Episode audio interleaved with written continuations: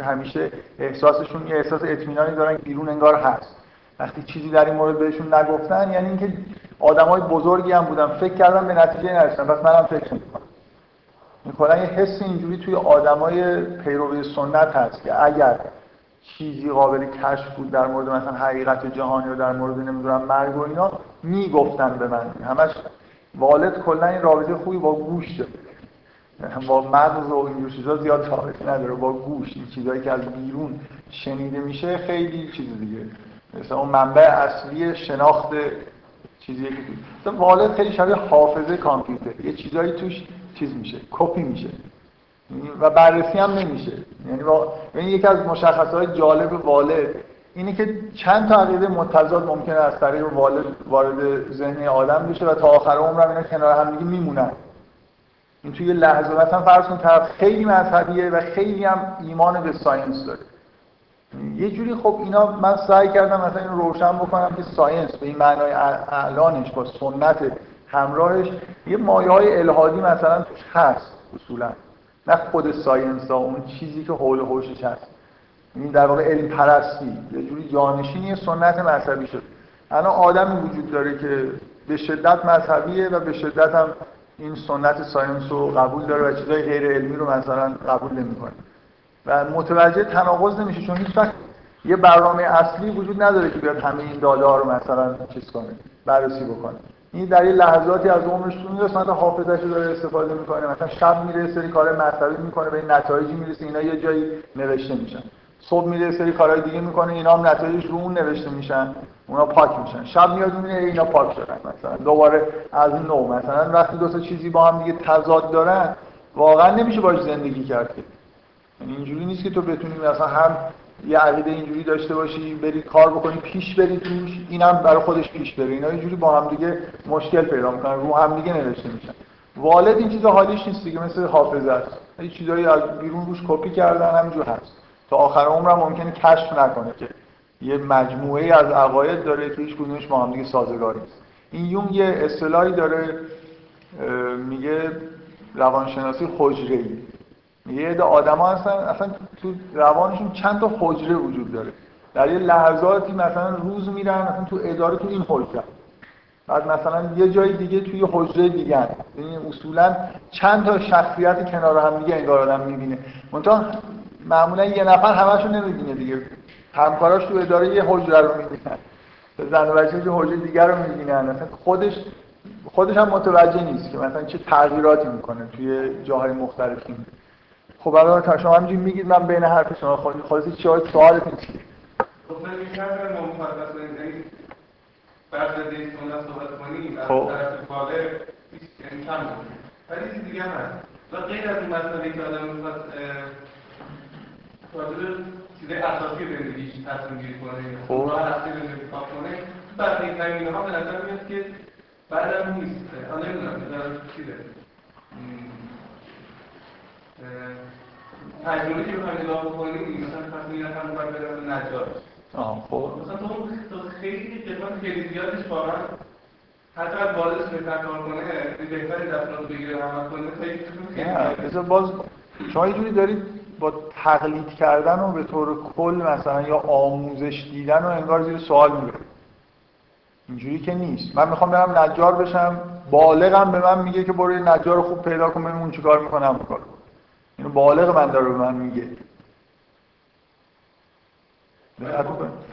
بالغ من به من نمیگه که اگه میخوای حقیقت رو کشف کنی برو یه آدمی رو پیدا کن ببین چی داره میگه هم قبولش کن.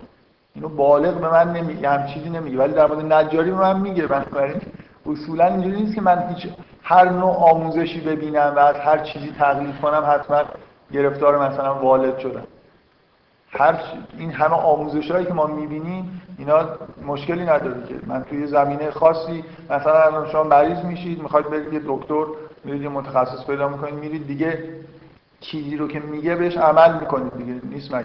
خب این این والد نیست. شما میتونید فکر کنید در واقع یه جوری بگید این بهترین راهی که من به ذهنم میرسه. بالغتون بهتون میگه که برید پیش یه نفر که متخصصه. میگم پروسه والد تحقیق مدت پروسه والد اینه که توش مغز بخواد. آفر. آره. آره. یعنی اصولا مغز فرمانی صادر نمی کنه.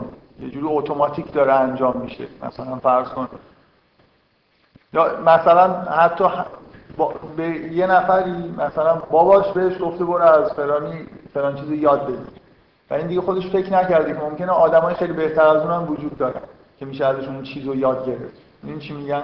این داره فرمان میبره، از یه فرمانی که والدش بهش داره داره اطاعت میکنه. همون آموزش دیدن و همون کارهایی که بالغ میکنه رو ممکنه یه نفر دیگه با والدش انجام بده. مثلا من میگم یه چیزی یه روز زیاد رنج اونجا ممکنه کار بیفته. که شکلی هست مثلا میگه یه مسئله ما حل کنیم خب میام ببینم مسئله از زندگی خب این مقام میشه فکر کنیم چطور حل کنیم. استفاده از والد میکنیم اون والد هنوز اون موضوع خودش نرسیده. ولی تصمیم میگیریم که آب بالغی که از چیزایی که میگه اینه که خب مثلا فرضون در مورد نجاری حرف مشخصی داره بهت میزنه، میگه میخوای نجاری یاد بگیری برو پیش نجار خوب. نجار خوبم نه اینکه نجاری که بابام بهم بگه، نجار خوبونه که من برم مثلا ببینم کار نجاریش خوبه یا مثلا تحقیق بکنم به اندازه کافی ببینم کارش خوبه و برم پیشش چیزی یاد بگیرم. اینکه بالغ من هر من هر این حرفو نزدم و این حرف خیلی حرف بالغانه ای هم نیست که آدم هر کاری میخواد بکنه از صفر شروع بکنه، مثلا از تجربیات دیگران استفاده نکنه. خودش اگه کسی این کارو بکنه مطمئن باشه از بالغش اطاعت نکرده، اینا به قول والدش بهش گفته. کلا عاقلانه زندگی کردن، بالغ چیزی که میگه عاقلانه، اگه واقعا عاقلانه اینه که توی یه زمینه من به تجربه یه نفر دیگه اتکا بکنم، تو زمینه‌های بی اهمیت واقعا لزومی نداره من از صفر شروع کنم بیام سری چیزا رو مثلا از نو کشف کنم. نجاری رو از نو کشف کنم مثلا.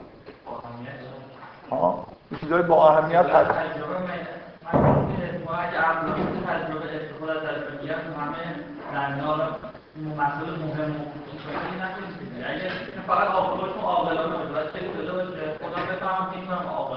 آره، آره. نه اصلا توی حالت بی اهمیتش ممکنه من زیاد تحقیقم نکنم توی اینکه این نجار خوبه یا نه، یعنی اصلا مهم نیست، انرژی خودمو نمیذارم روی مثلا برم از همه مردم بپرسم اینم بهترین نجارش هست، فرقی میکنه حالا میرم پیش یکیش. ولی یه جایی که اهمیت داره مثلا تو انتخاب راه کلی زندگی خب واقعا تا مثلا در قسمت کم اهمیت بدم مثلا وقتی رفتم یه جای سمیناری بعدم به نهار شما در اول رفتیم مثلا گذاری قبل میده مردم دیگه هم با سوال باشونشون میرشون میکنن یه راهی میرن شما باید اون ترجمه به اینکه اون درست دارن برن میرن که بدونی دنباله میرن نهایتش اینو گوش نمیمونیم اشتباه کردیم. مثلا اینه که آخرش یه درصد کمی احتمال وجود داره که دنبال این ماشینا بریم بریم اینا داشتن میرفتن پارک یا هارشون حتما خورد ها یا کار عاقلانه میسریم که از این بپرسی کجا میرن. خب حالا شما افراطی نگاه نکنید، بالغ این نیست که از تجربه دیگران استفاده نکنید یا در هیچ زمینه‌ای تقلید نکنید. به طور عاقلانه شما میتونید از دیگران توی زمینه‌های تقلید بکنید. شما میتونید یه آدمی مثل حضرت ابراهیم رو پیدا بکنید و یه جوری به یه دلیلی مثلا معجزه میکنه که پیغمبری معجزه میکنه شما مطمئن میشین به یه جایی وصله، بعد دیگه ازش تقلید میکنید. یعنی تقلید کردن به این معنی که مثلا از سیره این آدم به اصطلاح درس عبرت می‌کنید برای خود. خب این اصلا هیچ ربطی به سنت و والد و اینا نداره، شما یه چیزی رو تشخیص دادید و حالا دارید دنبالش می‌کنید. مثل همین که تو قرآن میگه که بر... رسول خدا برای شما اسوه حسنه است. اگه من بابام بهم بگه که رسول خدا اسوه حسنه است ازش تبعیت کنم قبول بکنم، دارم از والد خودم استفاده می‌کنم. اگه خودم تشخیص بدم که این مثلا قرآن معجزه است، اسلام مثلا پیغمبر پیغمبر واقعا پیغمبر خدا بوده، این دارم اگه خودم تشخیص به این تشخیص برسم تو با عقل خودم دارم از بالغ خودم اطاعت میکنم. اصولا از بیرون شما نمیتونید بفهمید که یه آدم چقدر داره از بالغش اطاعت میکنه یا والدش. ممکنه یه آدمی از والدش داره اطاعت میکنه، همون کارهایی رو داره انجام میده که اون یکی داره انجام میده. البته فکر کنم یه فرقایی با هم دیگه دارن، یعنی خلاصه یه جاهایی میرسه که فرقشون معلوم میشه، ولی اینجوری هم نیست خیلی بدیهی باشه. حالا من گفتم توییتر رو بزنید خطرناک. حالا اینکه میگید که هر باله تشخیصات یه چیزی قابل اعتماده، حالا اون درش هم خیلی اون نوعی اصلا اعتمادی هست میتونه با اعتماد رو بده. همین ممکنه اون اعتماد نسبت به خود سنت انجام بشه. یعنی ممکنه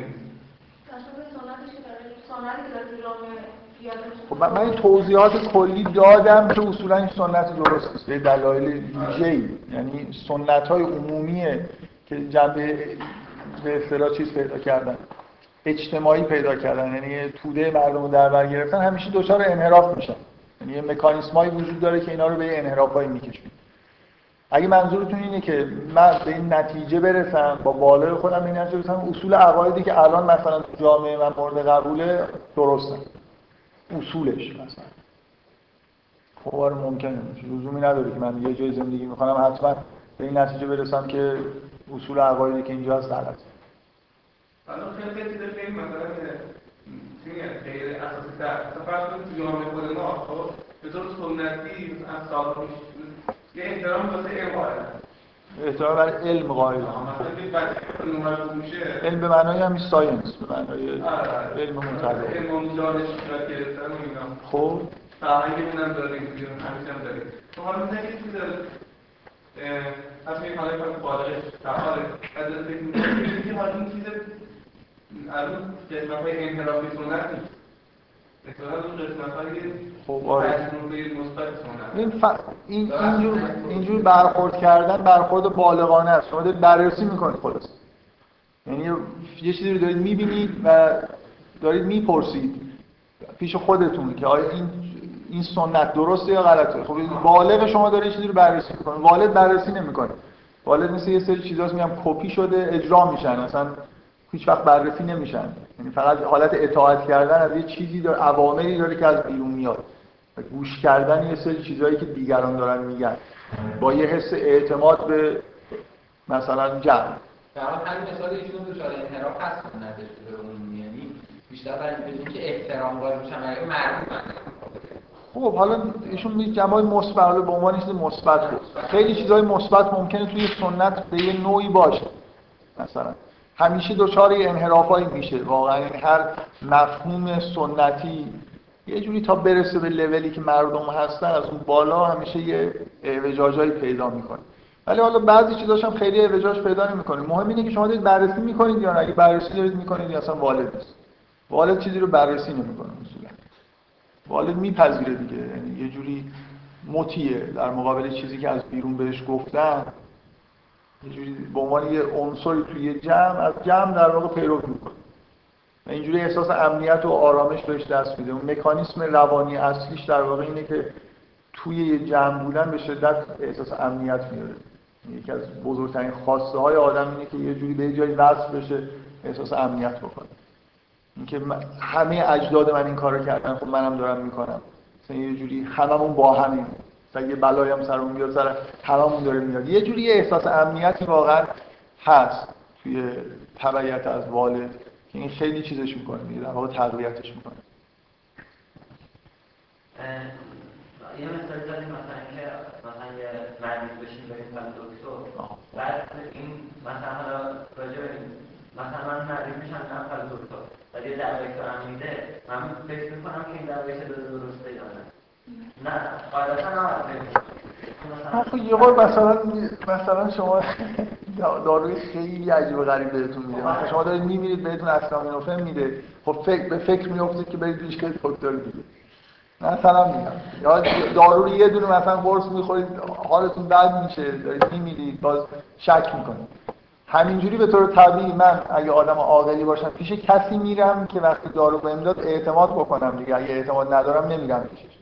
آره درسته. ما فقط مثلا بیست و دو تا دو یه رنگ اونها مثلا. آره اصلا فرق. چی؟ آره دیگه.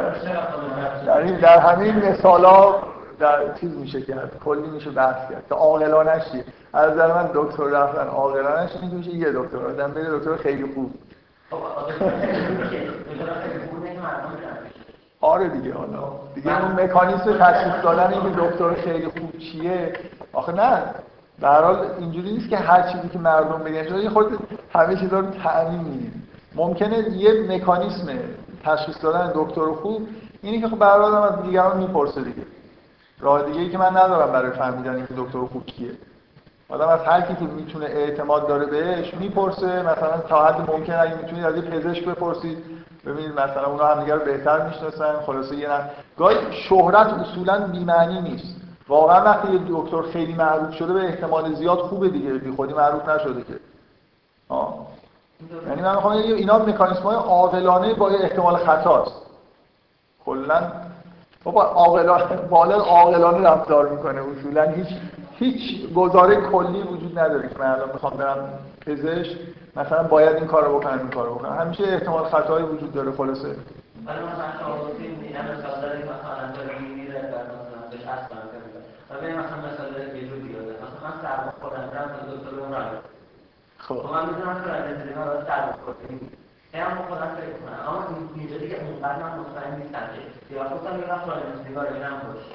من نمی‌دونم اینجا الان مثلا اینجا باید دنبال عقلمو بریم یا دنبال چیزی عقل چی بهت میگه؟ من من من من یه سوال دیگه داشتم.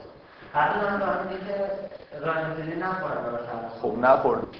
اینجوری نفهمید. آخه دیگه دیگه دکتر بریم. خب باشه. دکتر ممکنه اشتباه کنه. باید باید موردی هر موردی پیش میاد از عقلت سوال کنی یا عقلت تو همه رفتارهایی که داری توصیف میکنی بالغانه است. برای اینکه داری فکر میکنی که چی کار بکنی چی کار نکنی. ممکنه به نتیجه غلط، ممکنه یه جا عقلت بهت بگه، بالغت بهت بگه که از این دکتر تبعیت بکن، یه جا بگی نکن. خلاصه تو داری بررسی میکنی، هر چیزی که در حال بررسی کردنش هستی یه جوری از طرف بالغت. اصولا زیاد نگران اینجور مثالای این شکلی نباشید. ما اینجا همیشه از عقلمون خوب استفاده میکنیم. نگران اون جایی باشید که سنت‌هایی وجود داره که اصلا دیده نمیشن. من چندین بار را روی این نکته تاکید کردم، زیاد نگران سنت‌های دیده میشن نباشید، چون خلاصه شما مثلا یه خورده سنتون بالا بره به هر حال این سنت‌ها رو می‌بینید، یه جوری بررسی می‌کنید. سنت‌هایی وجود دارن که نامرئی هستند، دیده نمیشن، در همه جای دنیا هم هست. مثلا فرض کنید سنت اطراف ساینس اینجوری خیلی شفاف نیست که هر کسی به راحتی ببینه. مثلا سنت‌های مردانه حاکم بر جهان که دو قرن‌هاست حاکم هستن اینقدر شفاف شدن که خانم‌ها هم نمی‌بینن. باور کنید این دیگه این دیگه سنت‌های اصلا هیچ کی مثلا ت... الان تازه مثلا یه دو دارن ترجمه می‌کنن که اصلا یه... گفتم اون دفعه یه کتابی هست اسمش عقل مذکر. اصلا این چیزی که ما بهش میگیم عقل و این گرایش فلسفی که در تاریخ موجود بوده و مثلا تو اروپا یه جوری چیز داره، جنسیت توش هست، یعنی مال مرداست. مثلا لزوما هر کسی اینجوری نباید فکر کنه. یعنی خی... یه چیزایی که اصلا تا به حال چون ما ما مردانه هم آموزش می‌بینیم، یعنی تعلیم و تربیت هم توسط مردا طراحی میشه. یه یه سنت‌ها اینجوری وجود دارن، سنت‌هایی که دیده نمیشن، اینا نگران کننده.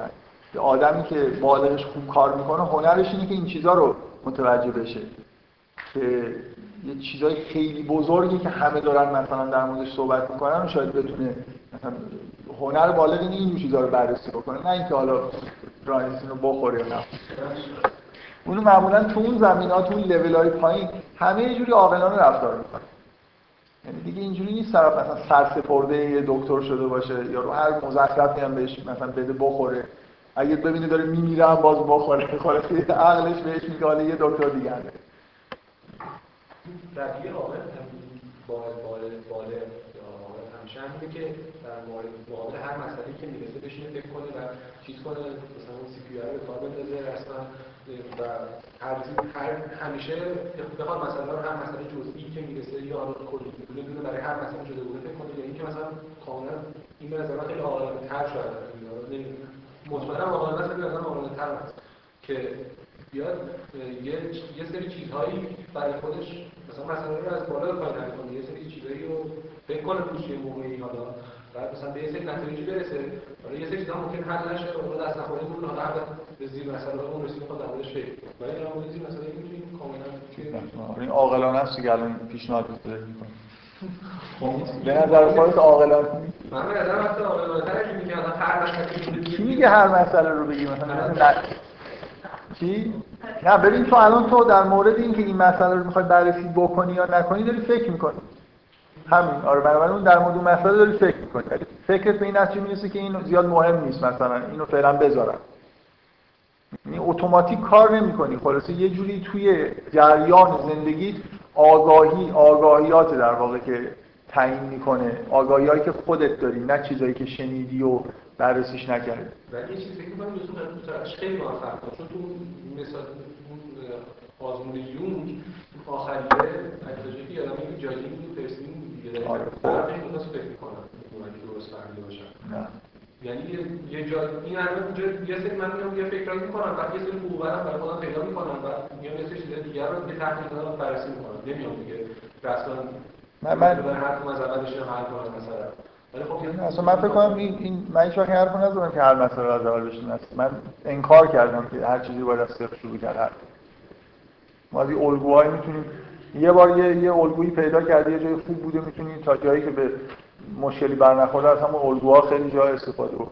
اصلا قرار نیست ما همه چیزو از صفر شروع بکنیم. خیلی جا ت... واقعا یعنی به طور عاقلانه تقلید میکنیم. خیلی جا خیلی جا اعتماد میکنیم به طور عاقلانه، مثلا من به معلمی که میاد سر کلاس داره ریاضی درس میده اعتماد میکنم، عاقلانه اعتماد میکنم. یعنی اینجوری نیست که مثلا شک کنم که این الان میخواد من گول بزنه، مثلا این چیزایی که داره میگه راست میگه یا دروغ میگه. کلا ما خیلی خیلی خیلی جا رو اصلا از صفر بررسی نمیکنیم. عاقلانه هم همینه، یعنی چیزی که تو داری میگی همین پیشنهادت کاملا پیشنهادی که از طرف بالغ میاد. والد اصولا بررسی نمیکنه، نکته بررسی کردن و نکردنه. حالا اینکه من میتونم یه چیزی رو صورت مسئله بررسی کنم و نتیجهش این باشه که این مهم نیست، از یه الگویی میخوام تبعیت بکنم. وقت اصلا نیست من همه مسائل جزئی زندگیمو بررسی بکنم و همه رو از صفر شروع کنم حل کردن. یه سری رو یه تعداد خیلی زیاد رو به یه الگوها و سنت‌های واگذار میکنم، ولی یه سری رو شروع میکنم از اول دوباره حل کردن. اون بالاهای اون درخت اونجاست که یه چیزایی که حتما باید بررسی بشه. من که حرفی که محمد میزنه بزن اگه مثلا فکر کنم که من توی شما میخوام بگم که مثلا یه حرفی که مثلا شما میزنه یا یه حرفی دیگه میزنه مثلا حد اکثر که هفته درصد مواردشون رو قطعا کاملا من اپلای کرد، مثلا اینکه مثلا هر حرفی بعد خودمون فکر کنم اون نتیجه برسیم مثلا کاملا این کارو آقا نکنیم. یعنی مثلا من احساس میکنم که مثلا یه حس این یه شهوده یه روشه مثلا ایده کلیه که مثلا ما باید فکر کنیم یه روش نگاه کردن ما هست که مثلا تو سی درصد ما رو شفاهش کرد. خب منم یه کیس خاص که این دکتر این کارو کرد گفت که خب واسه هر تئوری میشه یه کیس خاص در آورد که تو اون تئوری اصلا اینجا بره. خب ما یه من فکر کنم که مثلا خودم بیشتر حرف کم میزنم برای اینکه کلا هر کی حرف میزنه کاملا نود درصد درآمدش نمیکنه هیچ فرق نداره همیشه نود درصد درست باشه. اما حرف میزنه من که کلا دیگه مثلا تو این یه شهود قبلی بوده که مثلا تو هفتاد درصد واقعا شهود داره درست کار میکنه. مثلا اینکه مثلا این قضیه که اینجوری که بال بالغ بالغ داریم یه چیز کلی حالا مثلا شاید که یه کیس خاص رو بیست بیست همیشه بشه بحث کرد. مثلا فکر کنم باید همه که نمیشه از نقطه واسه مثلا غذا خوردن میشه نقطه صفر که اون غذا بخورم یا نخورم. کلا آره کلا سوال اگه همین کل هر وقت روی هر نقطه کوچیک صد درصد اپلای بکنید بعد اینکه این درسته آخه آخه باز اپلای کردنش الان توی این بحثایی که داره میشه من به نظر من اینجوری سوء تفاهم وجود داره. قرار اپلای کردنش معنیش این نیست که من در هر لحظه‌ای مثلا هر مسئله رو از صفر شروع کنم حل کردن، اینجوری نیست. من روتینایی تو زندگی خودم ایجاد میکنم توی اون قسمتایی که به نظرم خیلی مهم نیست. یعنی اون پایین این درختی که ایشون داره میگه که حل مسئله است کلا تو زندگی خودم خیلی جا رو به روتینای در واقع اعتماد میکنم. چون مخالف مثلا غذا میخورم و مشکلی هم بر نمیخورم همینجوری میخورم تا اینکه یه بار غذا بخورم به مشکلی بر بخورم بعد شاید بشینم روش فکر کنم. نکته اینه که تو اون قسمت‌های کلی زندگی که میتونه خیلی به اصطلاح اون جای نامرئی گزارهای خیلی کلی روش‌های خیلی اساسی اونجا رو حتما باید بررسی کرد. بقیه‌اش هم حالا دیگه عاقلانه تصمیم میگیریم که بررسی بکنیم نکنیم از صفر شروع کنیم از وسط شروع کنیم. البته اون سوالی که ایشون کرد که به نظر من خیلی جایی به اصطلاح سوء تفاهم و وجود داره جلسه در اینکه من حرف از این میزنم که مثلا آدم بالغ فرقش با والد اینه که آگاهی توی زندگی آدم بالغ نقش اساسی و اصلی رو بازی میکنه. ایشون سوالش این بود که مثلا این آدمایی که آی کیوشون پایینه خب اینا خیلی چیزا رو نمیتونن مثلا برن کتاب بخونن بررسی بکنن نمیدونم سنت‌ها رو کشف بکنن و این حرفا.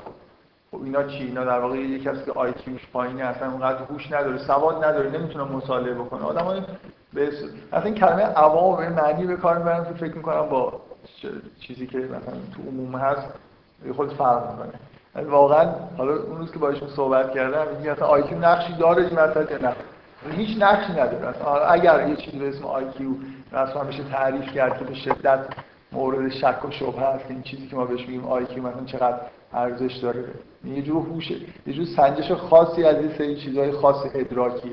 الان حرف از انواع هوش میزنن، هوش عاطفی. مثلا این تستایی که آی کیو رو میسنجن ربطی به هوش عاطفی معمولا نداره، یه چیزهای خاصی، یه جور هوش ریاضی مثلا که به درد ساینس میخوره رو بیشتر میسنجن. حالا من کاری اصلا به تعریف هوش و آی کیو و این حرفا ندارم، ولی میخوام یه خورده در مورد این صحبت بکنم که وقتی حرف از این میزنم که مثلا آگاهی مهمه، این تیپ آدم آگاه از نظر خودم حداقل توصیف بکنم که یعنی چی. یه نفر که خیلی به نظر من خیلی آدم آگاهی ممکنه آدم بی‌سواد باشه. آگاهی به معنای دانش داشتن و نمیدونم مثلا خیلی کتاب خوندن، سنت ها رو حتی شناختن. الان یه آدمی مثلا حتما خیلی آدم آگاه و روشنیه، معنیش این نیست که تمام سنت‌های جامعه خودش رو یکی یکی بررسی کرده و شناخته. اصلا آدم‌ها همه ظرفیتی همچین کاری رو ندارن واقعا، این خیلی مهم نیست. این آدم آگاه، من به عنوان یه مثال بخوام بگم، فرض کنید مثلا یه آدمی رو در نظر بگیرید که روستا به دنیا اومده. این اصولاً حرف از حقیقت و آگاهی اونا که می‌زنم بیشتر نظرم این چیزای کلی مطلب. این آدمی رو در نظر بگیرید بی‌سواد تو روستا به دنیا اومده، هیچی هم نمی‌دونه. کم کم یه آدم احساس طبیعت مثلا یه احساسای خاصی پیدا میکنه. واقعا یه جوری در واقع دوچار همون چیزایی میشه که من میگم تجربه دینی هیچ ربطی به سواد نداره. یعنی یه جوری احساس مثلا یگانگی و وحدت توی دنیا میکنه. یه جوری این چیزی رو که بهش گفتن که خدایی وجود داره رو خودش میفهمه. یعنی جزء آگاهی‌های شخصی یه جور قطعیش میشه. اینکه در نگاه کردن به طبیعت یا حتی میتونه تو نگاه کردن به خودش و توی مثلا جریان کارهای کار مذهبی که انجام میده به یه جور آگاهی شهودی خیلی خوبی نسبت به مثلا وجود خدا و توحید برسه. خب اینکه آگاهی تو یه چیزی رو بنابراین حتما یه آدم آگاه آدمی که یه همچین چیزایی رو حقایق کلی رو به شدت خوب فهمه و درونی شده توش، یعنی یه جوری به حالت نزدیک به یقین رسیده، میبینه یه چیزی رو، شهود داره. این آدم کاملا خیلی بیشتر احتمال داره همچنان بی سواد باشه. خب یعنی رابطه به سواد آی کیو اصلا نداره. درک کردن حقایق اینجوری هیچ ربطی به این نداره که یارو چقدر تعلیمات ساینتیفیک دیده باشه، چقدر آی کیو این شکلی داشته باشه یا مثلا کتاب خونده باشه. حالا نکته اینه که اینکه آگاهی تو زندگی این آدم نقش اصلی رو بازی میکنه، در واقع بیشتر من تاکیدم رو همونی که اون دفعه روش تاکید کردم که اگه بالغ بخواد یه شعار برای خودش انتخاب بکنه، این شعاره که لا, لا تخفما لک سلک بگیره، یعنی دنبال یه چیزی که بهش علم نداری نرو. مهم نیست که این آدم حالا همه دنیا رو میشناسه یا نه، ولی تو همون روستایی که زندگی میکنه امامزاده نمیره، یعنی یکی دو بار میره میبینه اینجا خبری نیست. یعنی ببین وقتی شما شما کلا وقتی چیزی رو خیلی خوب فهمیدی، میفهمید که این یکی رو خیلی نمیفهمید و مثلا تو کتتون نمیره که همه میگن. خب مثلا یکی دو بارم سوال میکنید، میگن که آره یکی بوده و میگن اینجا اینجوری شده. اینجور ادراکاتی که از گوش میاد برای این آدم ارزشش رو از دست میده. یعنی این آدم تو همون شهر داره زند... تو روستا داره زندگی میکنه، مثل بقیه هم داره زندگی میکنه، خیلی هم از دنیا خبر نداره، ولی خیلی کارهای خرافی که آدمای اون روستا انجام میدن انجام نمیده، برای خاطر اینکه عادت کرده. چون یه جا براش خیلی روشن شده، یه حقیقت براش خیلی روشن شده، این در واقع یه جوری دنبال چیزایی میره که همینقدر براش روشن باشه. اگه یارو همینجوری میگه فلانی نمیدونم جدش گفته که اینجای شب خواب دیده که نمیدونم این درخت کجا افتاده چی چی بوده، این جزء آگاهیاش حساب نمیشه و دنبال این چیزا نمیره. یعنی وقتی شما یه چیزی رو می‌بینید و مثلا از مثلا واقعا به طور شهودی خدا رو درک کردید، از عبادت خدا هم دارید لذت می‌برید، حالا میگن که اونجا هم نمی‌دونم این درختی افتاده که اینجوریه، خب چی کار داره به اون ماجرایی که هنوز خیلی براش روشن هم نیست، کسی هم حرف درست حسابی نمیزنه، این زندگی خودش رو داره دیگه. یعنی یه اعتقادات شخصی خودش رو داره و دنبال همینا میره. بقیه اون آگاهیایی که دیگران براشون ممکنه خیلی مهم شده باشه، برای این آدم خیلی مهم نیست. کم کم اصولاً چون یه جوری از نظر روانی هم رشد میکنه، نتیجهش اینه که خیلی چیزا رو میفهمه الکی. مثلا این خیلی از این مراسمی که مثلا برگزار میشه خرافی داره رو کم کم درک میکنه. خیلی آدما تو قرآن یه توصیف خیلی خیلی جالبی هست دو بار از آدمای این تیپی که من دارم سعی میکنم توصیف بکنم. یه بار در مورد حضرت موسی یه همچین عبارتی به کار رفته، در مورد یه شخصی در اطراف حضرت موسی. یه بارم توی سوره یاسین، اینکه وقتی پیغمبرا میان تأکید میشه که یک نفر از اقصی المدینه آمد، از حومه شهر. یه نفر فقط پیدا شد که به محض اینکه شنید که پیغمبرا اومدن، اومد تو شهر به مردم گفت آقا از اینا تبعید، اومد اینا رو دید، حرفاشون شنید، بهشون به مردم گفت که مثلا به قوم خودش گفت از اینا تبعید کنید. آدم‌ها اینجوری خود به خود میرن گوشه شهر، یعنی گوشه‌گیر میشن، برای اینکه با بقیه فرقی دارن. کم کم میفهمه که دیگران حرف خدا رو میزنن، چیزی نمیفهمه، برای اینکه چرت و پرت هم اطرافش میگن دیگه. یعنی یه جور مثلا همراه با یه سری عواید خرافی هم شده. آدمی که آگاهه، یعنی یه چیزی رو حداقل، یعنی حقایق اصلی رو خیلی خیلی خوب فهمیده، هیچ ربطی به سواد نداره. و نکته هم اینه که در واقع اون حالت منفی رو خیلی زیاد تو زندگی خودش داره، یعنی یه چیزی رو که نمیدونه الکی دنبالش نمیره. والد فرقش با بالغ اینه. بالغ ممکنه آدم تابع بالغ خیلی کم اطلاعات داشته باشه، آیکیوش هم خیلی به قول شما اگه میگم چیزی به اسم آیکیو وجود داشته باشه، رسمیت داشته باشه، خیلی پایین باشه. نکته اینه که یه چیزهایی رو خیلی خوب فهمیده، به طور شهودی و درونی فهمیده، و بقیه چیزهایی که در این لول نیستن، در این لول شهودی و درونی نیستن رو تبعیت نمی‌کنه، نمیتونه اصلا تبعیت بکنه. یعنی با روحیه‌اش رو در میاد. به طور طبیعی آدم خیلی هم با جمع همراه نمیشه دیگه.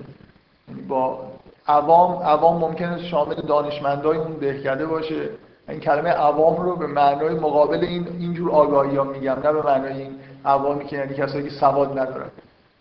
اصولا توی آدمای بی سواد این این تیپ آدما ممکنه بیشتر پیدا بشه.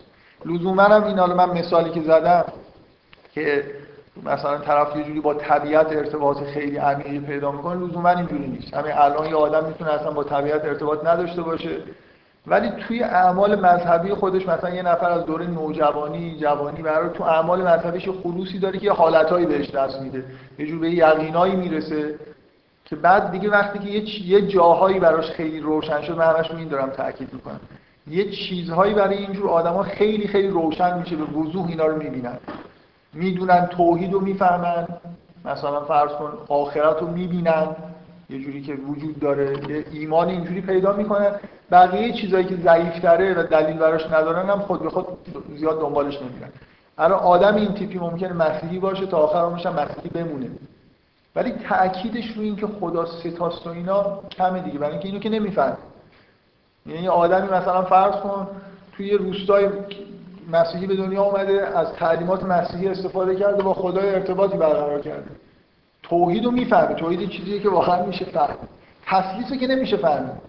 یعنی هر آدمی، شما یه مسیحی‌ها رو نگاه کنید، ببینید، میخواد ببینید چقدر این آدما ممکنه آدمای درستی باشن، چقدر اون تسلیس تاکید داره، یه چیزی که هیچکی نمیفهمه چیه. خودشون هم کتاباشون هم معمولا میرسن به مفهوم تسلیس پرت و پلا می‌ریزن. یعنی اصلا یه بار یه کتاب، من دبیرستان بودم، خب یه چند تا کتاب چیز گرفتم، اون موقع آزاد بود، تبلیغات مسیحی هم می‌کردم، بعدم بستم. یه کتاب فروشی مسیحی کنار در شرقی دانشگاه تهران هنوزم هست، صلیب شهر، صلیبی، کتاب نمیشه، فکر میکنم اصلا یه کلیسایی بود که غرفه کتاب فروشی داشت برای کتاب‌های تبلیغی مسیحی میفروخت. من سال سوم چهارم دبیرستان بودم، یه چند تا ازش کتاب خریدم، انجیل مسیحی خریدم، یه کتاب تبلیغی خریدم در مورد تسلیس. پیش نوشته بود که میگن که اعتقاد به تسلیس با توحید منافات داره، برای اینکه میگن مثلا خدا سه تاست، بعد میگن خب یک به اضافه یک به اضافه یک میشه سه تا. و بعد نوشته بود که چرا جمع میکنه، چرا ضرب میکنه. حالا از خودشون رو بیارید بپرسید یعنی چی, چی رو تو چی ضرب کنه. این باور کنید این آیه که تو آیه که تو قرآن در مورد تسلیس هست، میگه انها کلمتون، چیه آیه چیه؟ انها کلمتون و قائل و میگه یک کلمه میگن، یعنی اصلا معنی نداره، خودشون هم نمیفهمن چی دارن میگن، یه چیزی گفتن دیگه. حالا مثلا یکی یکیه میگن میگن سه تاست ولی یکی. اصلا این استاندارد ها، یعنی شما از هر کشی که الان بپرسید در مورد تسلیس همین جمله رو بهش استاندارد میده که یکیه ولی سه تاست، سه تاست ولی یکی. یعنی چی؟ مثلا ضرب کنید، تقسیم کنید. حالا کار نداریم، به هر حال منظور من منظور اصلی من آگاهی اینه که یه چیزا، یه حقایق خیلی وقتی روشن بشه برای یه نفر، دنبال اون قسمت‌های نیمه تاریک و تاریک خیلی نمیره، تاکید نمیکنه. طرف اینجوری نیست به قول شما آی کیوش کمه، نمیاد بررسی کنه همه ادیان و مثلا یه دین دیگر رو انتخاب کنه. اصلا قدرتش هم ممکن نداشته باشه، واقعا سواد نداره، اصلا تو جایی نیست که بتونه این کارو بکنه. اگه چیزی به گوشش برسه، ببین تو قرآن یه آیه‌ای هست در مورد اینکه مسیحیایی رو توصیف میکنه که اینا واقعا آدم مؤمنی هستن، آدمای مقدسی هستن. میگه اینا قرآن رو که میشنون میفهمن که این کلام خداست. یعنی اگه به گوششون برسه میفهمن که این حقه. یعنی که خودشون به چیزایی رسیدن، با چیزای درونی خودشون سازگاره. این آیه رو که میشنون، یه جایی تو قرآن یه آیه هست که میگه که میگه این آیات اینا یه چیزی در صدور، در سینه‌های کسایی که بهشون علم داده. یعنی این آیه که این این آیه رو که میشنوه، انگار قبلا خودش هم یه چیز مشابهی میدونه، یه تطبیقی بین این که مثلا این چیزی که اینجا الان داره میگه با اون چیزی که من میدونم یکیه، در حالی که براش مثلا بایبل بخونی، تورات بخونی، همین خب یاد به دلش نمیچسبه، برای اینکه یه چیزی تو دلشه. آدمایی که پروالوالن چیزی تو دلشون نیست، همه چیز کپی میشه، مثلا که حجم زیادی مثلا حافظه وجود داره، همه کپی میشه کنار هم دیگه. اینا یه بیسی برای خودشون دارن، این تبعیت از آگاهی. آدم آگاه، آدمی که یه چیزایی رو با روشنی و وضوح خیلی خیلی زیاد فهمیده و کم کم اعتمادش نسبت به قسمت‌های دیگه اون پکیجی که مثلا تو جامعهش تحمیلش دادن کم میشه. اینجوری نیست که پکیج رو حتما بندازه دور، بره از سنت دیگه تبعیت بکنه. یه جوری در واقع از همون چیزایی که میفهمه تبعیت میکنه و نسبت به چیزای دیگه هم خیلی توجه، نسبت به تسلیس مطمئناً خیلی چیز نیست. مطمئناً یه آدم مؤمن یهودی قبول نمیکنه که حضرت یعقوب با خدا کشته گرفته، از خدا برده. یعنی اینکه حالا هر چیزی هم دیگه میگن مثلا تو سنت یهودی، این آخه این خدا رو میشناسه، یعقوب هم میفهمه یعنی چی، نمیتونه قبول کنه که همچین کشتی اتفاق افتاده باشه. کسی میتونه اینو قبول بکنه که کپی میکنه دیگه، مثلا اونجا نوشته بهش گفتن، اینم قبول میکنه. اینکه خدا نمیدونم خیلی قدرتمنده بی‌نهایت، اونم قبول میکنه و هیچ وقت این دو تا با هم دیگه در تضاد مثلا قرار نمیگیرن که خب اگه اون قبول داری که این قدرت نامتناهی داره، اینم یه بشری بوده، این چجوری مثلا اونو زده زمین، مثلا این چه افتضاحی بوده بالا. یه نکته من برای در مورد آگاهی بود، اصلا تصورتون از آگاهی و عوام و اینا این نباشه. منظورم مثلا آدمی که کتابخونه کتاب خونده باشه آدم آگاهیه، اصلا اینا که خیلی کتاب میخونن اصلا آگاهی نیستن.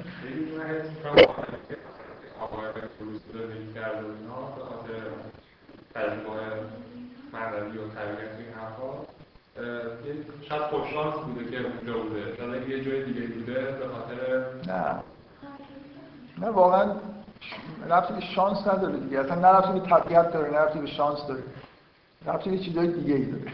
من میگم ابراهیم یه چیزایی حس میشه دیگه، هر حال اگه آدم یه جوری باشه که مثلا ابراهیم حس میکنه که باید خدایی داشته باشه، ما میگیم اول میگیم چرا حس میکنه، آخه یه یه رشدی پیدا کرده برای اینکه خوب زندگی کرده.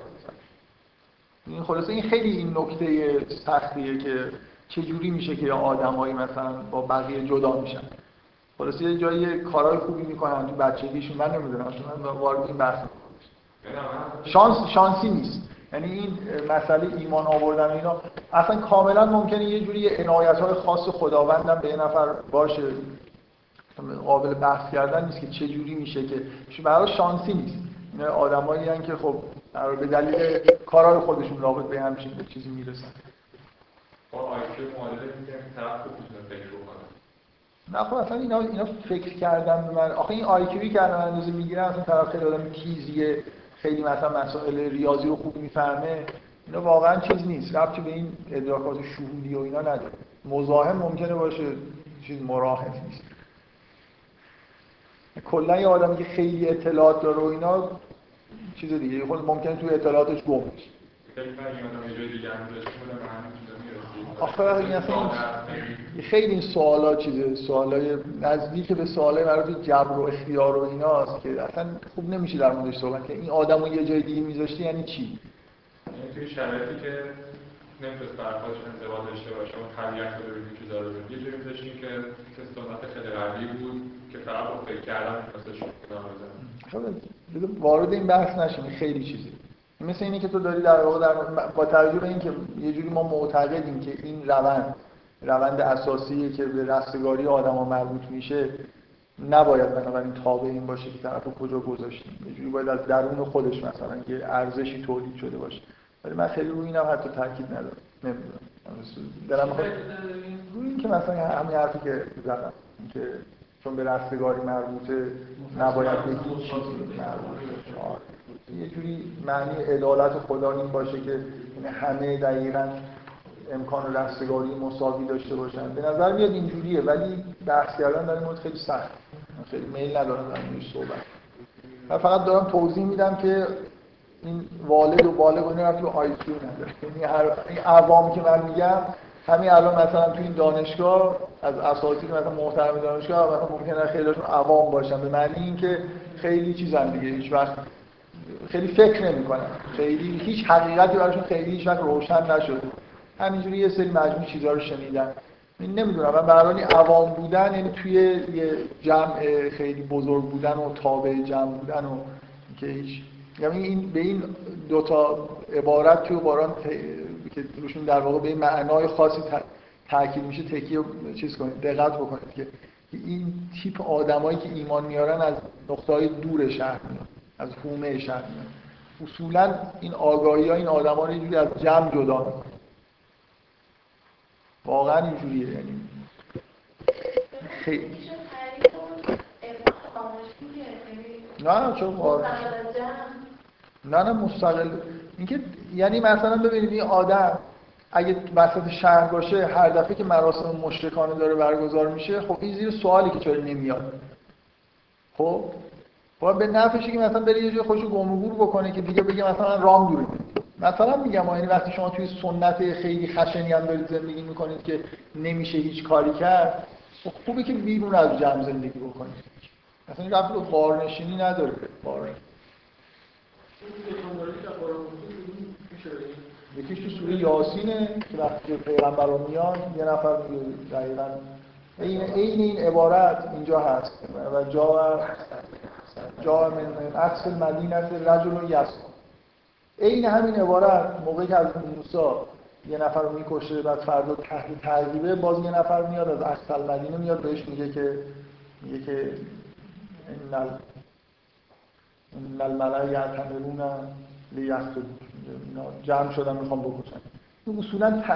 چرا تأکید میشه که اینا از یه راه دوری میان، یعنی که اینا اصولا آدمایی هستن که خیلی در مرکز شهر نمیتونن راحت زندگی بکنن با جمعی که باش در واقع مثلا خب مثلا روستایی که هر توی سوره یاسین هست اون مشرکن، یعنی جمع مشرک آدابی دارن، اخلاقی دارن، خب این اخلاقش با اینا نمیخوره، خود به خود دور شده دیگه، یعنی سعی میکنه که یه جوری سوق داده شده به سمت غارنشینی بباشه.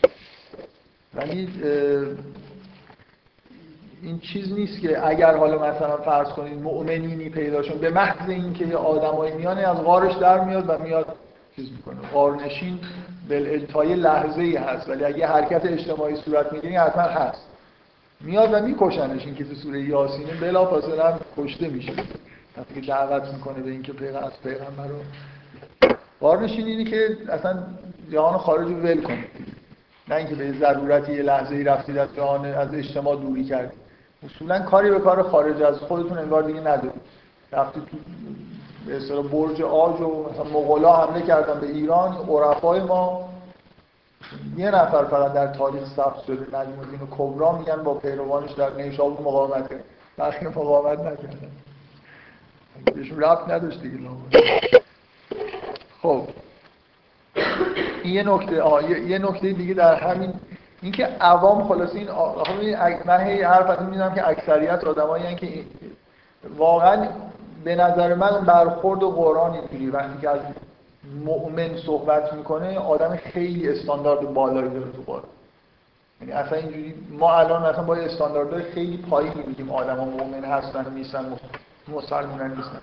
قرآن یه جوری به نظر من به وضوح یه حالت نخبه گرایی توش هست، یعنی همیشه وقتی حرف از مؤمنه شما همین مثلا اول سوره مؤمنون نگاه کنید، خب وصفی که از مؤمنون میکنه وصفی نیست که به همه آدمایی که ادعای ایمان دارن بخوره، آدمای خاصی هستن، مثلا این سوره مؤمن، این مؤمن آل فرعون یه آدم خب خیلی شجاع و خیلی انگار در واقع این مؤمن که تو قرآن میاد یه چیزی مثل اینه که ما این عرفای واصل که میگیم به جایی رسیدن واقعا از این مراحلی رد شدن، یعنی ایمان دارن در حد یقین مثلا یه چیزایی رو میفهمن.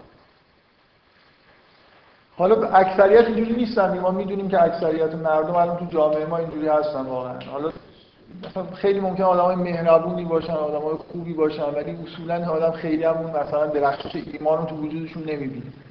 من حرفی که دارم نه حرفی که من میزنم و نه چیزی تو قرآن هست این نیست که اینجور آدمی که به این مرحله از ایمان نرسه رستگار نمیشه.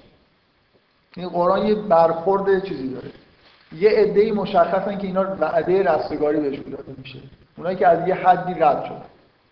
یه عده اصلا که حتما وعده عدم رستگاری بهشون داده میشه، اونایی که مشرکن مثلا. اصلا خدا رسما میگه که اینایی که مشرکن بخشیده نمیشن.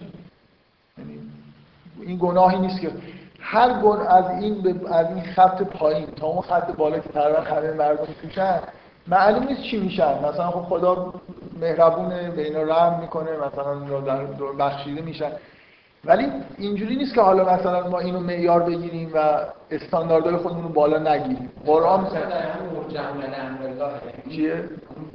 که که میگه نونه که خیلی توصیف هم سرم آلیتشون رو میده ایمان به این دوتا رو مرجم به امرالله میگیرشون و اینکه ارجاع داشتن به امر خدا میتونه دیگه بخشتشون میتونم نرخشون. واقعا یه جور نخبه گرایی به نظر من تو قرآن هست، استاندارد خیلی بالاست، تقریبا هیچ چیزی جالب نیست.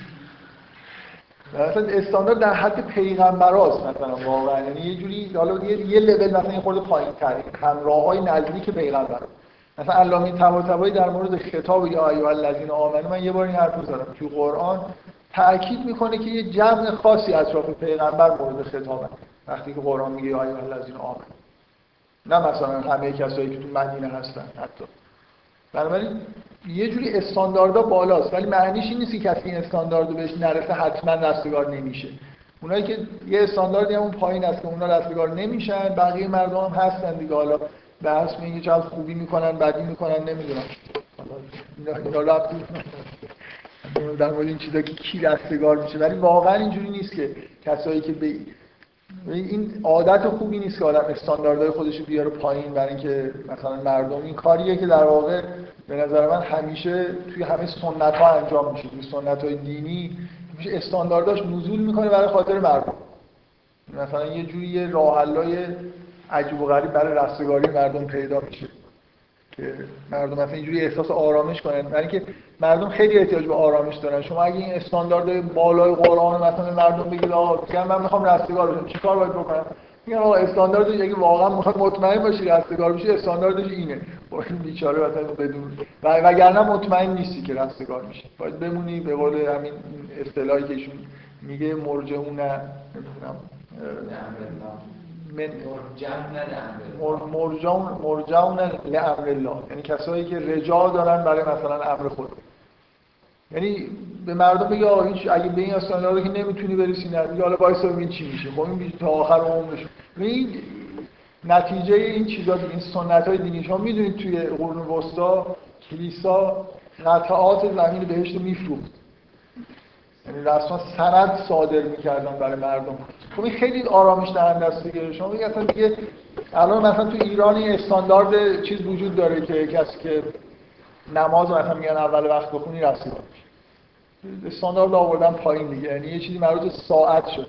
اصلا آلمانی‌ها اگه مسلمان میشدن همشون رستگار میشدن. نماز رو قبول دار ندارن دارن نماز اقوام نمیتونید نماز اول وقت بخونید. اینکه استانداردها رو هی ما میاریم پایین برای عوام. قرآن اینجوری برخورد نمی‌کنه، قرآن استاندارد خودش رو داره. این آدمای خوبن، اونا آدمای خیلی بدن. حالا شما هر کاری می‌خواید بکنید. می‌خواید مثلا یه خودتون این تیپ نزدیک این سرش باشی یا نزدیک اون سرش باشی، به هر حال این چیز خوبی نیست که ما برای خاطر علاقه‌ای که مردم داریم تو استانداردهای خودمون بگیریم. نه. علی الذین آمنوا هم مؤمنونن. یعنی چی؟ من از من از علامه طباطبایی نقل کردم که تو المیزان خیلی تاکید میکنه که یا ایها الذین آمنو به همه آدمایی که در مدینه ایمان آوردن خطاب نمیشه، به یه جمع خاص اطراف پیغمبر خطاب میشه. مثلا از اصحاب خاص پیغمبر که واقعا ایمان دارن با این استاندارد دارن. با این استانداردی که تو قرآن هست. داره جایی که نگید ایمان بگید اصلا اسلام. آره اون که به اعراب اونایی که تازه مثلا ایمان آوردن میگه، ولی یا مثلا نمیدونم، ولی به هر حال این به نظر من این درسته، یعنی همه آدمایی که اطراف پیغمبر بودن و همراه شده بودن لزوما این استاندارد رو نداشتن، بنابراین طبیعیه که یه جوری آیه الذین آمنو مثلا خطاب به افراد خاص باشه. من خیلی روی این حرف تاکیدم ندارم. اما اما نکته آخر نکته آخر شما همین شما که اینجا نشستی وظیفتون هست که آگاهی به معنایی که خودتون میفهمید داشته باشید یا نه. و من به نظرم این که من دارم توصیف میکنم که لزوم نیست یه نفر آدم باسوادی باشه بفهمه دنیا چه خبره، ولی شماها مثلا لازم نیست که سعی کنید آگاهی شما حالا که سواد که دارید توی موقعیتی هم دارید زندگی میکنید که واقعا ممکنه تو زندگیتون لازم بشه تصمیم‌های خیلی حادی بگیرید. مثلا الان یه فرض کنید دو سال دیگه اتفاق سیاسی مهمی تو این کشور افتاده، شما تو در کوران این چیز هستید، مثلا فرض کنید یه آدمی هم هستید که خیلی حالا مهندسی هسته‌ای خوندید مثلا، حالا میخواید خدماتتون ارائه بدید یا ندید، این احتیاج به آگاهی سیاسی داره، باید بدونید دنیا چه خبره دیگه. من به نظرم این اصولا این حرفایی که من دارم میزنم برای شما یه جوری چیز نشه که لازم نیست که خیلی اوضاع سیاسی رو بفهمید، بفهمید دنیا چه خبره، سنت‌ها رو بررسی بکنید نکنید، هر چی بیشتر این کارو بکنید بهتره. این ربطی به ایمان آوردن نیاوردن نداره. شما توی یه موقعیت موقعیت پیچیده‌ای قرار دارید و ممکنه تصمیم‌های خیلی غلط بگیرید تو زندگیتون. بنابراین هر چقدر آدم وقتی یه نفر میتونه دنبال هر نوع آگاهی باشه خوب. دنبال آگاهی‌های سیاسی باشه، دنبال آگاهی اجتماعی باشه. به هر حال ضرر نداره، مطمئن باشید. ما ما یه خورده فکر می‌کنم بعضی‌مون با اون آدمی که تو روستا زندگی می‌کنه فرق می‌کنه. اون توی وضعیت ساده داره زندگی می‌کنه. حداکثرش اینه که این گوسفندا رو می‌خواد ببره اون و مثلا چرا بکنه یا ببره این. ولی ما اینجوری زندگی نمی‌کنیم. ما الان توی شرایط خیلی حادی داریم زندگی می‌کنیم، توی کشوری که وضعش خیلی پیچیده و حاده. بنابراین خوبه که یه چیزایی رو بدونیم. یعنی آگاهی‌های جدای از آگاهی‌های بیسیک مثلا داشته باشیم. جزئیات رو بدونیم، بدونیم دنیا چه خبره، دنیا دست کیه. بدونیم مثلا مثلا الان ما باید اینو بدونیم که به عنوان مثلا یه آدم مسلمون وظیفمون چیه؟ وظیفه اصلیمون اینه که قدس رو نجات بدیم یا یه وظیفه دیگه‌ای ممکنه داشته باشیم که از این مهم‌تر باشه. ها به هر حال یه چیزی داره دیگه. الان شما در چه جهتی می‌خواید فعالیت بکنید؟ الان شما توی جمهوری اسلامی دارید زندگی می‌کنید. جمهوری اسلامی یه هدفگیری خاصی داره به سمت مسائل سیاسی بین‌المللی. یعنی یه جور خاصی داره برخورد میکنه دیگه، که از ایدئولوژی داره میاد، اینجوری تصمیم گرفتن که اینجوری برخورد کنن. مثلا مسئله اصلی جهان اسلام از نظر جمهوری اسلامی آزاد شدن قدس. خب حالا من نمیدونم این مسئله اصلی هست، ولی شما شما اگه میخواید مثلا به عنوان یه مهره‌ای توی نظام جمهوری اسلامی کار بکنید، ولی بعداً معلوم بشه که اصلا این کاملاً این هدف انحرافی بوده، احساس مسئولیت نمی‌کنید. باید احساس مسئولیت بکنید. یعنی اگر مثلا فرض کنید شما توی یه حکومتی دارید زندگی میکنید، الان الان آدمایی که تو آمریکا دارن زندگی میکنن خیلی هم احساس میکنن که کشور خوب و همه چیز هم جا خوب و اصلا احساس نمیکنن که به یه حکومتی به هر حال دارن خدمت میکنن که مسئله اصلی دنیاست، مشکلات اصلی دنیا یه جوری رفت به این رژیم سیاسی خاص آمریکا پیدا میکنه. این خوب نیست که آدم بگه که خب به من ربطی نداره. آمریکایی‌ها کاملا موضعشون اینه که بهشون ربط تو انتخابات هم شرکت نمی‌کنن نصفشون. یعنی اصلا ما کاری به کار سیاست نداریم. میشه آدم به خلاصه دارن به عنوان یه پیچ و مهره توی اون نظام دارن خدمت می‌کنن. یه اپسیلونی دارن کمک می‌کنن به یه نظامی که وضعیتش توی دنیا یه جور خاصیه. به هر حال من فکر نمی‌کنم که آدمی که میتونه آگاهی پیدا بکنه نسبت به مثلا مسائل سیاسی دنیا مسئولیت نداشته باشه که این آگاهی رو پیدا کنه. یعنی همینجوری من برم مثلا تا آخر عمرم فرض کنید الان برم مثلا توی یه زمینه‌ای توی یه کشوری کار کنم، تو از دانشگاهش گرفته کار تحقیقاتی بکنم، مثل اینایی که بمب اتمو ساختن. سیاسی هم نبودن بیچاره دیگه، اینا آدمای خیلی چیزی بودن، آدمای فیزیکدان بودن، واقعا هم بیشتر شوق علمی داشتن، سرمایه بهشون دادن، سرمایه‌گذاری کردن، اینا هم بمب اتمو ساختن. واقعا مسئول هستن که خلاص این بمب اتم یه جای افتاد یه مردن یا نه؟ مسئول نیستن. این ناآگاهی باعث شد که دوچاره یه همچین مشکلی بشن. من فکر کنم خودشون احساس مسئولیت کردن در آینده. این ماجرای معروف اوپنهایمر نشون میده که یارو خلاصه احساس کرد که به هر حال نبود ممکن بود ساخته نشه دیگه، خلاصه رهبری کرد این ماجرا رو، با اینکه فیزیکدان بود، آدم بدی هم نبود، یه جوری احساس کرد که به هر دوچاره یه مشکلی شده. من میخوام بگم شماهایی که ممکنه یه مسئله یه کارایی بشید در آینده که یه تأثیرای اینجوری داشته باشه، ممکنه مثلا اینجور بمب جدید بسازی، خوبه که آگاهی‌های جزئی به مسائل سیاسی دنیا داشته باشید و همه چیز داشته باشید. من میخوام یعنی مثال که یه آدم توی روستا بدون سواد به جای خیلی خوبی برسه، اینو بهانه نشه که خب ما هم پس ما مثلا همین فقط قرآن بخونیم بفهمیم که مثلا خدا چی، بعدن خلاص شغلتون چیه، چیکار دارید میکنید تو زمینه هم مگه چو... میخواید برید چوپانی بکنید داره اون وران شد. آره مثلا با گوسفندا اگه سر و کار داشته باشید خیلی شاید احتیاج به آگاهی سیاسی نداشته باشید. نمیدونم، به هر حال من به نظرم من کلا هر نوع آگاهی خوبه و شون... یه جوری من خودم شخصا احساس وظیفه میکنم که خیلی چیزا رو سعی کنم بدونم، از مسائل سیاسی گرفته تا مسائل اجتماعی. به هر حال ما تو این دنیا یه کارایی میکنیم و باید بدونیم که نتیجه این کارا تا حد ممکن بدونیم. دنیا اونقدر پیچیده است که ممکنه یه سری چیزا رو واقعا هر چقدر هم سعی کنی مثلا مسائل سیاسی رو آخرام اشتباهات بزرگ بکنی، ولی من به نظرم وظیفه داریم که سعی کنیم که بفهمیم، حالا بگیم که ما سعی کردیم نشد مثلا اینجوری تشخیص بدیم، نه اینکه سرمون انداختیم پایین همینجوری هر شغلی که گیرمون اومد مثلا رفتیم شاغل شدیم و کاری به کار. این آمریکایی‌ها مثل آمریکایی‌ها نباشیم که واقعا کاری به کار سیاست ندارن و فکر می‌کنن که خیلی خوبم دارن تشخیص میدن که اینجوری درسته. هر کیشم تو آمریکا بگید میگم ما کاری به سیاست نداریم، مثلا رأی هم نمیدیم. به هر حال دارن توی یه جایی کار می‌کنن، خدمات ارائه می‌کنن و یه رژیمی رو دارن تقویت می‌کنن که مشکل ایجاد می‌کنه توی دنیا. خب مثلا آدم داره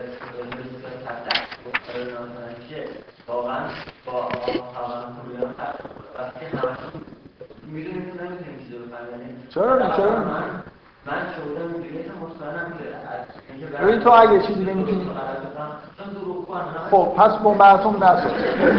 نه نه ببین من میخوام بگم مثل همون آدمی عملکن که تو روستاست، یعنی اگه قسمت هایی برای تاریکه قسمت ها زیاد نروده. من من بگم من اوپنهایمرم، من چه میدونم سیاست چی، من بمب اتمو میسازم، بعدم یه کار ندارم بمب اتمو کی کجا داره میندازه، به من ربط داره دیگه. من میخوام بگم اگه یه جایی که یه آدم اینجوری خب برو مثلا یه جایی توی یه چیزی که داری کار می‌کنی فقط استاد دانشجو فقط آموزش بده، مثلا حالا سعی کن توی کشور بی خطری هم باشی. مثلا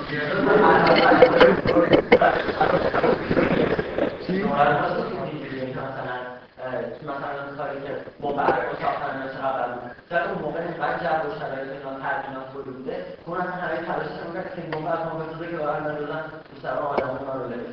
خب بعد میگه یعنی اینقدر من میخوام بگم این آدم من میخوام بگم این آدم خب من همین میخوام بگم این آدم توی قسمت تاریکی از ذهن خودش در اثر یه سری تبلیغات رفته کار خیلی بزرگی کرده. این مثلا مثل همونی که اون آدم مثلا بره امامزاده، چون خیلی همه دارن میگن که مثلا بره امامزاده. من میخوام بگم اگه واقعا حست اینی که هیچ وقت از سیاست سر در نمیاری، از این کارا هم پس نکن دیگه، یعنی نرو دنبال این مشاغلی توی زمینه تحقیقاتی که ممکنه مثلا یه همچین نتایج فاجعه باری داشته باشه. خود ساکت آروم‌تر لاغر زندگی کن. اگه میفهمی اگه میفهمی که الان داری این کاری که میکنی نتایج مثلا سیاسی که داره، سیاست رو خوب میفهمی و میدونی که درسته و باید این کارو بکنی، خب بکن. اگه نمیدونی یه خورده آروم‌تر مثلا یه خورده ملایم‌تر خیلی تو میگم توی کشورهای خود بی‌طرف‌تر و بی‌خطرتر. حتما آدم آدم میتونه بره کانادا، لازم نیست مثلا بره حتما آمریکا. این که همه میرن آمریکا، خالص این همه جهان سومی که میرن آمریکا اینا واقعا نمی نمی چیزی نیستن که مثلا این مسئولیتی دارن، دارن یک رژیمی رو با یه همچین فجایعی رو به هر حال تقویت میکنن دیگه. یه آماری بود شصت درصد فیزیکدانای آمریکا خارجی.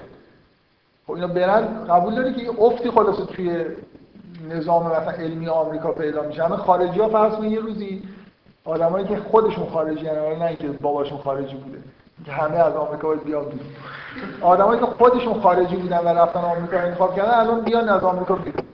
خب آمریکا این چیزی که الان هست نمیمونه، یعنی اکثر متخصصای درجه یک آمریکا تو خیلی رشته‌ها آدمای خارجی. این مهمه دیگه، من باید این چیزو بفهمم. اگه نمیفهمم لااقل یه چیزی که میگن رژیمی که به نظر خطرناک میرسوند بره مثلا چه بگم کانادایی کشور خود بی خطرتری، حالا بمب اتم تا حالا که جایی ننداخته، حالا ببینید چیکار میکنه. من میخوام بگم این خود اگه آدم سیاست نمیفهمه وارد سیاست و کار سیاسی هم نشه، سعی کنید خود آروم تر همون گوسفنداشو ببره یه جای آروم گراف رنگ کنه. خب خب بذار من قرار بود که جلسه قبل قول دارم که از این جلسه دیگه از این حرفایی که قبلا گفتم نزنم، یه چیزای جدید شروع کنم. من میخوام برگردم یه خورده این بحث والد و والدینا تموم شد دیگه ان شاء الله. یعنی واقعا من من کلا همین سوال اگه شما وسط جلسه قبل می‌کردید ممکن بود خیلی راحت‌تر، اینکه خلاص یه جلسه دیگه شروع میشه و من مجبورم احساس می‌کنم چیزی برای جلسه قبل توش توضیح بدم خیلی جالب نیست. یعنی واقعا یه ابهامی اگه وجود داره، من برداشت شما خیلی دور از چیزی بود که من گفته بودم، به آی کیو ربط پیدا کرده بود. می‌دونید یه چیزای عجیب و غریبی توش اومده بود که درست برخلاف اون چیزی که شاید من فکر می‌کنم. اینکه من حس کردم واقعا شاید این کلمه عوامو چون به کار می‌برم، عوامو به معنای دیگه‌ای به کار می‌برم، بی سوادا میگن عوام.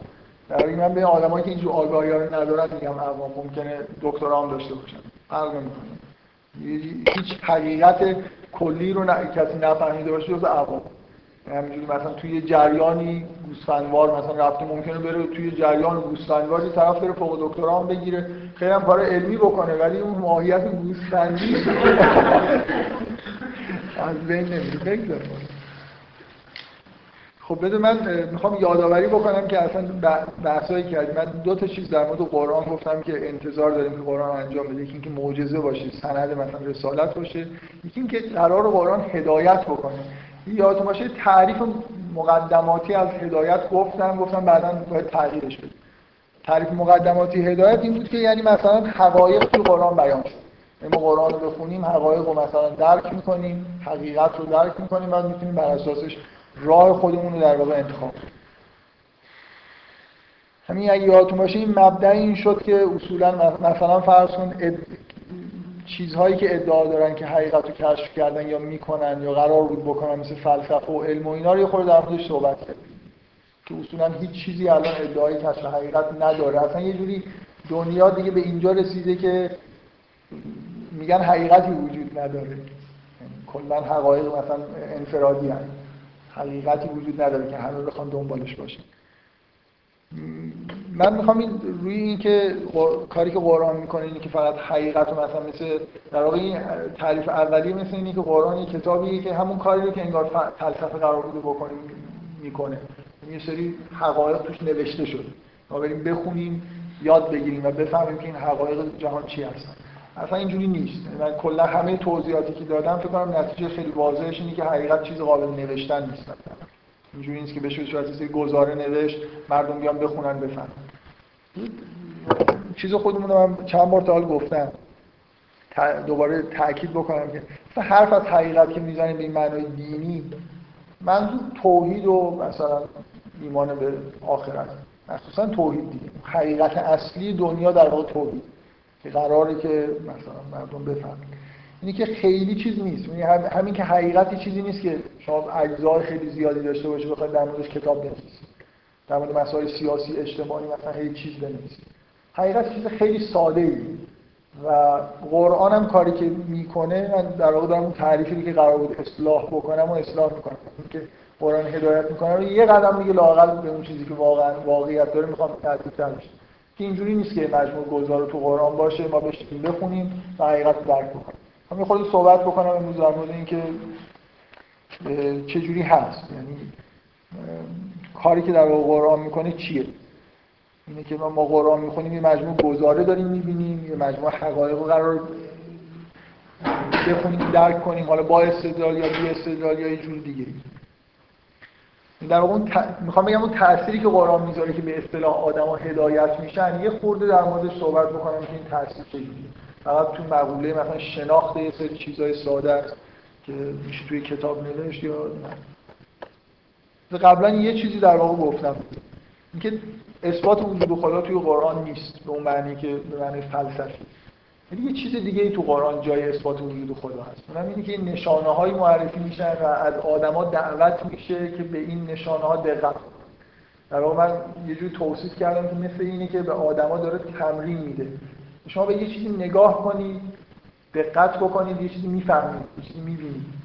اینجوری نیست که حتی اون چیزی که اون آیه‌ها خیلی سربسته یه چیزی میگن. من به عنوان مثال خیلی مشخص اون آیه اول سری آیاتی که توی سری نشانه‌های خدا که تو سوره روم هست میگه و من آیاتی ان خلق لکم من تراب ثم اذا انتم بشر تنتشرون، میگه شما رو از خاک آفرینیم. این از نشانه‌های خداست که شما رو از خاک آفرینیم و سپس شما انسان‌هایی شدید که منتشر شد. این حتی اینجوری نیست که یه نفر بتونه معنی خیلی واضح این آیه رو بگید چی. این منظورم چیه؟ میخوام بگم اینکه استدلال که توش به وضوح نیست. فقط داره به یه چیزی در واقع دقت. حتی این چیز خیلی واضح نیست. یعنی یه آدم واقعا شاید در صورتی میتونه این مفهوم بفهمه که یه اپسیلون خودش انگار تو زندگی خودش یه چیزی، یه حسی، یه سرنخی گیرش اومده باشه، بعدا این آیه میفهمه که این آیه داره به همون چیزی اشاره میکنه که این کم و بیش میفهمه و بعد مثلا یه جوری فهمش داره بیشتر میشه. یعنی میخوام بگم این آدمی که اصلا هیچ شناختی نسبت به جهان نداره، هیچ حس تجربه کوچولوی مذهبی هم نداره، واقعا شاید با خوندن این آیه هیچی دستگیرش نشه که این چه نشانه‌ایه که ما شما رو از خاک آفریدیم بعدم شما منتشر شدید. واقعا نمیشه خیلی در موردش حرف زد. این اصولا ببینید اون تجربه مذهبی که من در موردش صحبت کردم هیچ حس مثل حیرت کردن در مقابل یه واقعیتیه که همیشه انگار جلوی چشم آدم بوده ولی آدم بهش دقت نکرد. اینم بنابراین طبیعیه که این نشانه‌های وجود خدا تو قرآن میاد از نوع چیزای خیلی واضحه و بدیهیه که همه میدونن. مثلا فرض کن علاقه بین زن و مرد جزء نشانه‌های خداست. نمیدونم باد میاد، بارون میاره، اینا رو همه دیدن دیگه، اینا چیزی نیست که. ولی یه چیزی هست، مثلا اون تصویر سه‌بعد دیدن، یه چیزی هست که اگه خوب دقت بکنید یک دفعه ممکنه یه چیزی دچار یه حسی بشید که در مقابل همون چیز معمولی که بهش عادت کرده بودید که تا حالا بهش دقت نکردید. من میتونم یه ارجاع به فیلسوف خارجی بکنم. خیلی در این مورد زحمت کشیده و سعی کرده این فضای مثلا دیدن یه چیزی غیر از اون چیزی که مثلا به طور عادی آدم میبینه رو تفکیک بکنه و واقعا از نوشتهاش برمیاد که بی‌نهایت خودش دوچار اینجور تجربه‌های آفاقی بوده اتفاقا. این چیزایی که تو قرآن من توی هیچ عارف و فیلسوف اینوری اسلامی ندیدم که خیلی تاکید داشته باشه روی این چیزهای آفاقی. یه آدمی هست به اسم یاسپرس، کارل یاسپرس.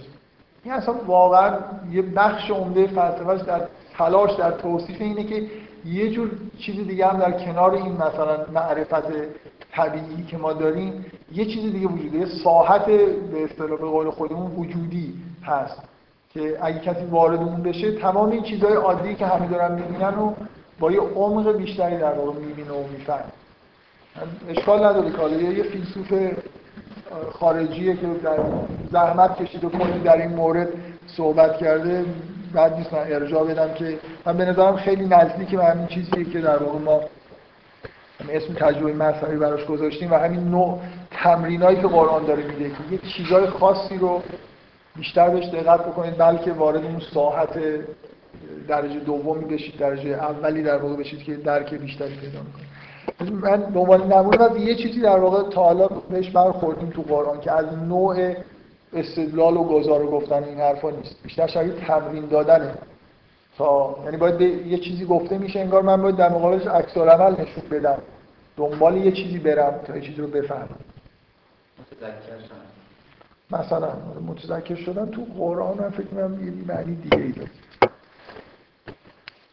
حالا به هر حال یعنی من به عنوان یه نکته غیر از حالت متعارف که حقایق گفته بشن قبلا به این اشاره کردم. حالا میخوام به یه چیزای دیگه اشاره بکنم که چجوری مثلا یه بخشی حداقل از چیزایی که هدایت و قرآنه چجوری ایجاد میشه. هیچ چیز جامعی نمیخوام بگم، یه چیزی میخوام بگم همراه با این مثال خیلی شاید در شروع واقعا خوب نباشه. اول گذاشته بودمش بعدم بگم، وقتی نوشتم احساس کردم که این اولی و سومی کنار هم باید بیاد، بنابراین دومی باید بیارم. چون این مثال به قول علمای خورده شاز شاز می‌دونن چی، رادیکال مثلا کلمه عربی مثلا میگفتن که قبلا میگفتن که چیزه، مثلا این اصطلاح اینجوری به کار میبرن که میگن فرا... از علما از فقها میگن این نظرش در مورد فلان چیز خیلی شاذه، این چیز عجیبی گفته، مثلا هیچ کی اینو اینجوری دیگه به این شدت مثلا این حکمو نداده. میگم دقیقاً ترجمهش میشه رادیکال. فارسی ترجمه فارسی نداریم، عربی داریم. حالا من میخوام یه جور ببین یه تأثیری که قرآن در هدایت میذاره اصلا توی حیطه خودآگاهی میخوام بگم، یعنی شما ممکنه یه قرآن رو بخونید و یه چیزی در واقع تو ذهنتون ایجاد بشه بدون اینکه خودتون استدلال کرده باشید و بفهمید. یه همچین چیزی توی قرآن میتونه پیش بیاد، کم هم نیست. من همینجوری توضیح بدم، بقیه مثالام یه جوری در واقع شاید تو همین قالب بیاد که از نوع مثلا فکر کردن و فهمیدن یه چیز گزاره معمولی نیست. مثالم خیلی شاذه، باید مثال کوچیک‌تر. من می‌خوام در مورد مسئله یکی از شبهات معروف هستن صحبت بکنم که خیلی روش مانور دادن تا حالا. مثلا مسیحی‌ها تو قرآن یه ماجرایی اومده، ماجرایی که پیغمبر از این دختری به اسم زینب خوشش اومده ظاهراً و بعد به عرض زید در آورده، بعداً از زید اختلاف پیدا کرده، طلاق گرفته و بعداً پیغمبر باش ازدواج کرده. من میخوام یه خورده در مورد این صحبت بکنم، این ماجرا اومدنش تو این که میگم شاذه، یعنی خوب بود دارم این مثال یه خورده مثلا لطیف‌تری شروع می‌کنی، خودش اصلا این مسئله توضیح دادن و حرف زدن در مورد خود سخت، ولی اشکال نداره. بذارید چون به نظر من مثال خوبیه حداقل برای این جور تأثیرایی که من می‌خوام در موردش صحبت کنم. ماجرا رو مثلا احتمالاً شنیدید دیگه. خب مسیحا طبیعیه که به این جور چیزای مربوط به زنای پیغمبر اساس حملهشون به اسلام از طریق همین مسائل مربوط به زنای پیغمبر بوده. در این مورد هم کلی کتاب نوشتن.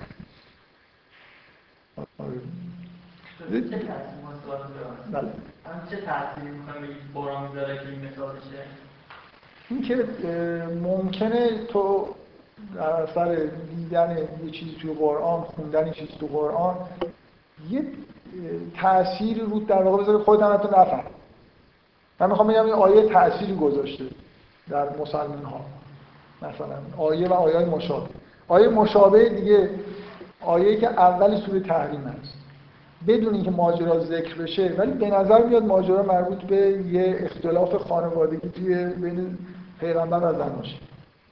خب که حالا روایت‌های مختلف وجود داره که ماجرا چی بوده، ماجرا نقل نشده، ولی به هر حال توی قرآن این چیز اومده که در اثر یه اختلافی که میشه، اعتراضی که مثلا یکی از زنها کرده، پیغمبر یکی از زن زنهای دیگر رو یا یه چیزی رو بر خودش حرام کرده. حالا معلوم نیست که اعتراض زن پیغمبر هم اومده خیلی دیگه. اینو از اون آیه من میخوام بگم صراحت نداره، ولی دیگه فکر نمی‌کنم هیچ جوری بشه گفت این رابطه به ماجرای زنای پیغمبر نداره. توی هیچ بعد ناراحت شدن به هر حال، یعنی اینکه اعتراض کرده یه آها آره. خب حالا داستان که زیاد می‌سازن دیگه، وقتی که اصولاً حالا من بعداً فکر می‌کنم شاید آره قرآن بعد نمیاد که هر کاری که زنانش اعتراض کرده اتفاق افتاده ناراحت شدن. از نه من بعداً ناراحت شدم، نه خلاصه برمی برمیاد که یه قشقره‌ای رو باشه. آره یعنی حالت اعتراض آمیزی داشت. نه یعنی اول نه شما گفتید که اعتراضی کرده به اتفاق افتاده. آه آه تو خونه پیغمبر قشقره شده. یه چیزی اتفاقی افتاده. حالا بعضیا میگن که مثلا چه میدونم انواع روایت وجود داره که چیزی که پیغمبر بر خودش حرام کرده چی بوده؟ آیا یکی از زن‌های خودش رو بر خودش حرام کرده یا چیزی دیگه؟ آره اصل مثلا یه روایت معروفی هست که معروف شده دیگه اصل، ولی اصلا مهم نیست. مهم اینه که یه چیزی در بود به زنای اختلافات داخلی تو خونه پیغمبر تو قرآن. من بذارید اول میخوام یه نکته رو روشن بکنم. شما هر چیزی که تو قرآن میبینید حالا خوب بد خوشتون میاد درش میاد، دو تا سوال از هم دیگه تفکیک بکنید. مثلا بذارید من در مورد اون ماجرا چیز کنم، متمرکز بشم رو اون ماجرای زینب. ماجرا دو تا مسئله وجود داره، یکی اینکه اصولاً چرا این اتفاق میفته افتاده، این یه سواله، یه سوال کاملا مستقلی که چرا تو قرآن اومده. میتونست پیغمبر از این دختری خوشش بیاد، همه این کارا اتفاق بیفته، خداوند بهش وحی بکنه و بگه که برو اینو با این ازدواج کن، پیغمبر بره باشه ازدواج. اینکه این جزء وحیه که تو قرآن اومده، همه چیزایی که به پیغمبر الهام میشد و جبرئیل میگفته که جزء قرآن نبوده. من میخوام این دو تا سوال اصلا یه تفکیک بکنم. سوال که مثلا فرض کنید یه ماجرای تاریخی چرا اتفاق افتاده؟ باید توجیه شما داشته باشید که اصلا چرا اینجوری بوده و یه توجیه باید داشته باشید که چرا تو قرآن منعکس شد. هر چیزی تو قرآن منعکس نیست. من میخوام این دو تا واقعا به نظر من چیز نیستن، یکی نیستن، کاملا اصلا مستقلن. مستقل نیستن ولی یه جوری به هر حال دومی رو میشه بدون پاسخ دادن به اولی بهش پاسخ داد. من میخوام پاسخ دوم به اینجا ماجرای زینب که تو قرآن نقل میشه یه نکته‌ای توش وجود داره که به نظر من جای دقت کردن نداره. تا ماجرا گفتم دیگه. ماجرا اینه که پیغمبر از یه دختری، ماجرا تو قرآن اینجوریه، خدا به پیغمبر میگه که میگه که تو از این خوشت اومد ولی از مردم ترسیدی که مثلا با این ازدواج بکنی و اینو به عرض زید در آوردی، بعدا حالا اینا با هم اختلاف پیدا کردن، حالا امر میشه که باش ازدواج کن. ماجرای اینه که زید قرار بوده که این طلاق بده، میاد میشه پیغمبر میزنه. من دارم من دارم قرآن میخونم، اونجا که قرآن میگه که بعد پیغمبر سفارش میکنه به زنی که برگرد مدارا. قرآن میگه چرا مدارا؟ قرآن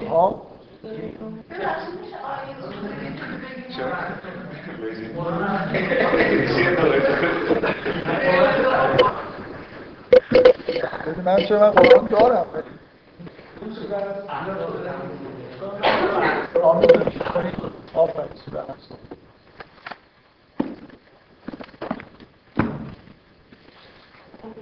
خوب آیه چهل و سه نگاه کنید، شاید چهل و سه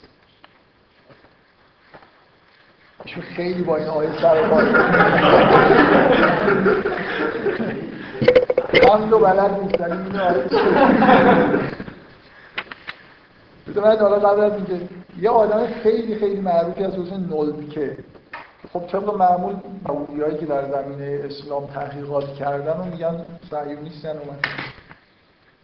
نلکه آدم مو... نمیخوام بگم آدم خوبیه، خیلی بی‌طرف بوده ولی آدم چیزیه، آدمش محققیه واقعا، یعنی تحقیقاتش ارزش داره. فیلم مستشری در مورد این آیه یه چیز خیلی جالب گفته. من در تمام گفته کلا خب خیلی به قرآن علاقه‌مند، قرآن به عنوان یک کتاب مثلا خیلی جالب قبول داره که خیلی جالب. گفته من تو تمام قرآن اگه یه آیه بخوام بگم که خیلی شک می‌کنم که حتما این پیغمبر بوده، این آیه است. اگه این واقعا خود این آدم باهوشی که بوده که دیگه کسی نمیتونه بگه پیغمبر آدم باهوشی نبوده، حتما اگه مثلا دست خودش بود اینو دیگه اینو لازم نبود تو قرآن از ماجرای سوال برانگیز رو بنویسه. اینکه این تو قرآن اومده رو میگه من همیشه به این آیه که میرسم شک میکنم، میگم واقعا این باید از بیرون بهش یه چیزی گفته میشه، این برخلاف میل خودش، وگرنه هر آدم یه خورده اگه عقل داشته باشه میفهمه که این ماجرا نباید توی کتاب بنویسه تا ابد بمونه. حالا یه لحظه این دختری دیگه تو خوشش اومده مثلا آیه چهل و سه گفت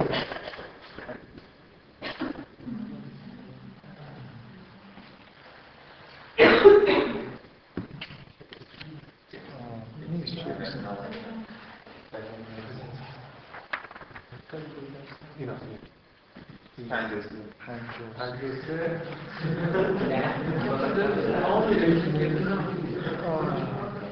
و سه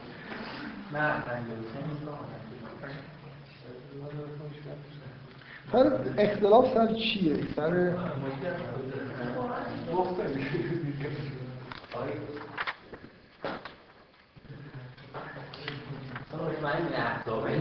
مطمئن نیستم ولی به احتمال زیاد زید یه بار خواهد و بطر واف تره سرچ کنیم، فقط یه بار تو قرآن کردم همینجا اومده. آره آره یا زید سرچ کن، زید ممکنه پیدا نکنه، بطر سرچ کن با تا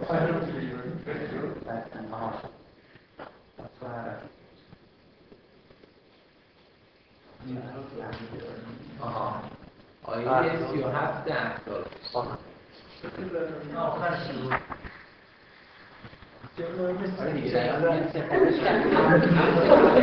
آخر جزوی مدارا کن بر قبل الله جزه ای پیغمبر میگه مدارا کن میگه پیغمبر میگه من ترجمه تحت لفظی رو بخونم براتون. این ترجمه خوبی نیست ولی تحت لفظی بد نیست. میگه و هنگامی که میگفتی بدان که نعمت داده بود خدا خدا بدو و نعمت داده بودی تو به او، نگه دار نزد خیش همسر خود را و بترس خدا را و نهان می‌داشتی نزد خود آنچه خدا خداست آشکار کننده ها و می‌ترسیدی مردم را و خدا سزاوارتر است که بترسیدش، تا گاهی که بگذرانید زید از آن زن حاجت را همسرش را گردانیدیمش تا نباشد بر مؤمنان سختگیری که زنان و پسرخواندگانشان را مثلا چیز کنند به زنی بگیرند. بله؟ فرض کنیم که حرمت.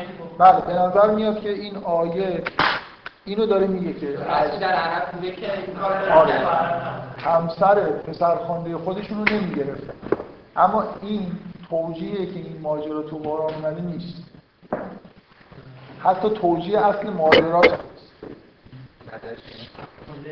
اینکه چرا خدا به پیغمبر میگه با این ازدواج کن، برای خاطر اینکه خدا خدا میتونه مستقلا یا آیه‌ای اینجا نگفت پیغمبری هم میگه این ترکیبشون پیغمبری اینجا نگفت تو خوشت اومدی نه یه چیزی رو در قلب خودش داره مخفی میکنه برای اینکه از مردم میترسه. آخه چیز دیگه هم باید یه تئوری بسازیم. به نظر میاد همینجوریه. بذار من اینجوری بگم از این آیات یه چیزی برمیاد، اونم اینه که این ماجرای زنای پیغمبر که ازدواج‌های متعدده اصلا به نظر میاد که یه جوری به پیغمبر انگار واجب شده، یعنی اینکه وقتی داره خدا ملامت میکنه پیغمبر رو که تو مثل اینکه برخلاف دستور ما از این خوشت اومده ولی اینو از مردم ترسیدی و نگفتی و رفتیم نمیدونم مثلا به عقد زید در آوردی، بعدا حتی خواستی که مثلا اینو نگه داره در حالی که خوشت اومده بود. مثل اینکه پیغمبر توصیه ای شده که اگر از یه نفر از یه زنی خوشش اومد، چون طبق آیه صریحی که تو سوره احزاب هست ازدواج پیغمبر به غیر از سایر مؤمنین با تعداد زیادی زن مثلا مجاز بوده، اینکه چرا این کارو نکرده از ترس مردم داره مؤاخذه میشه اینجا.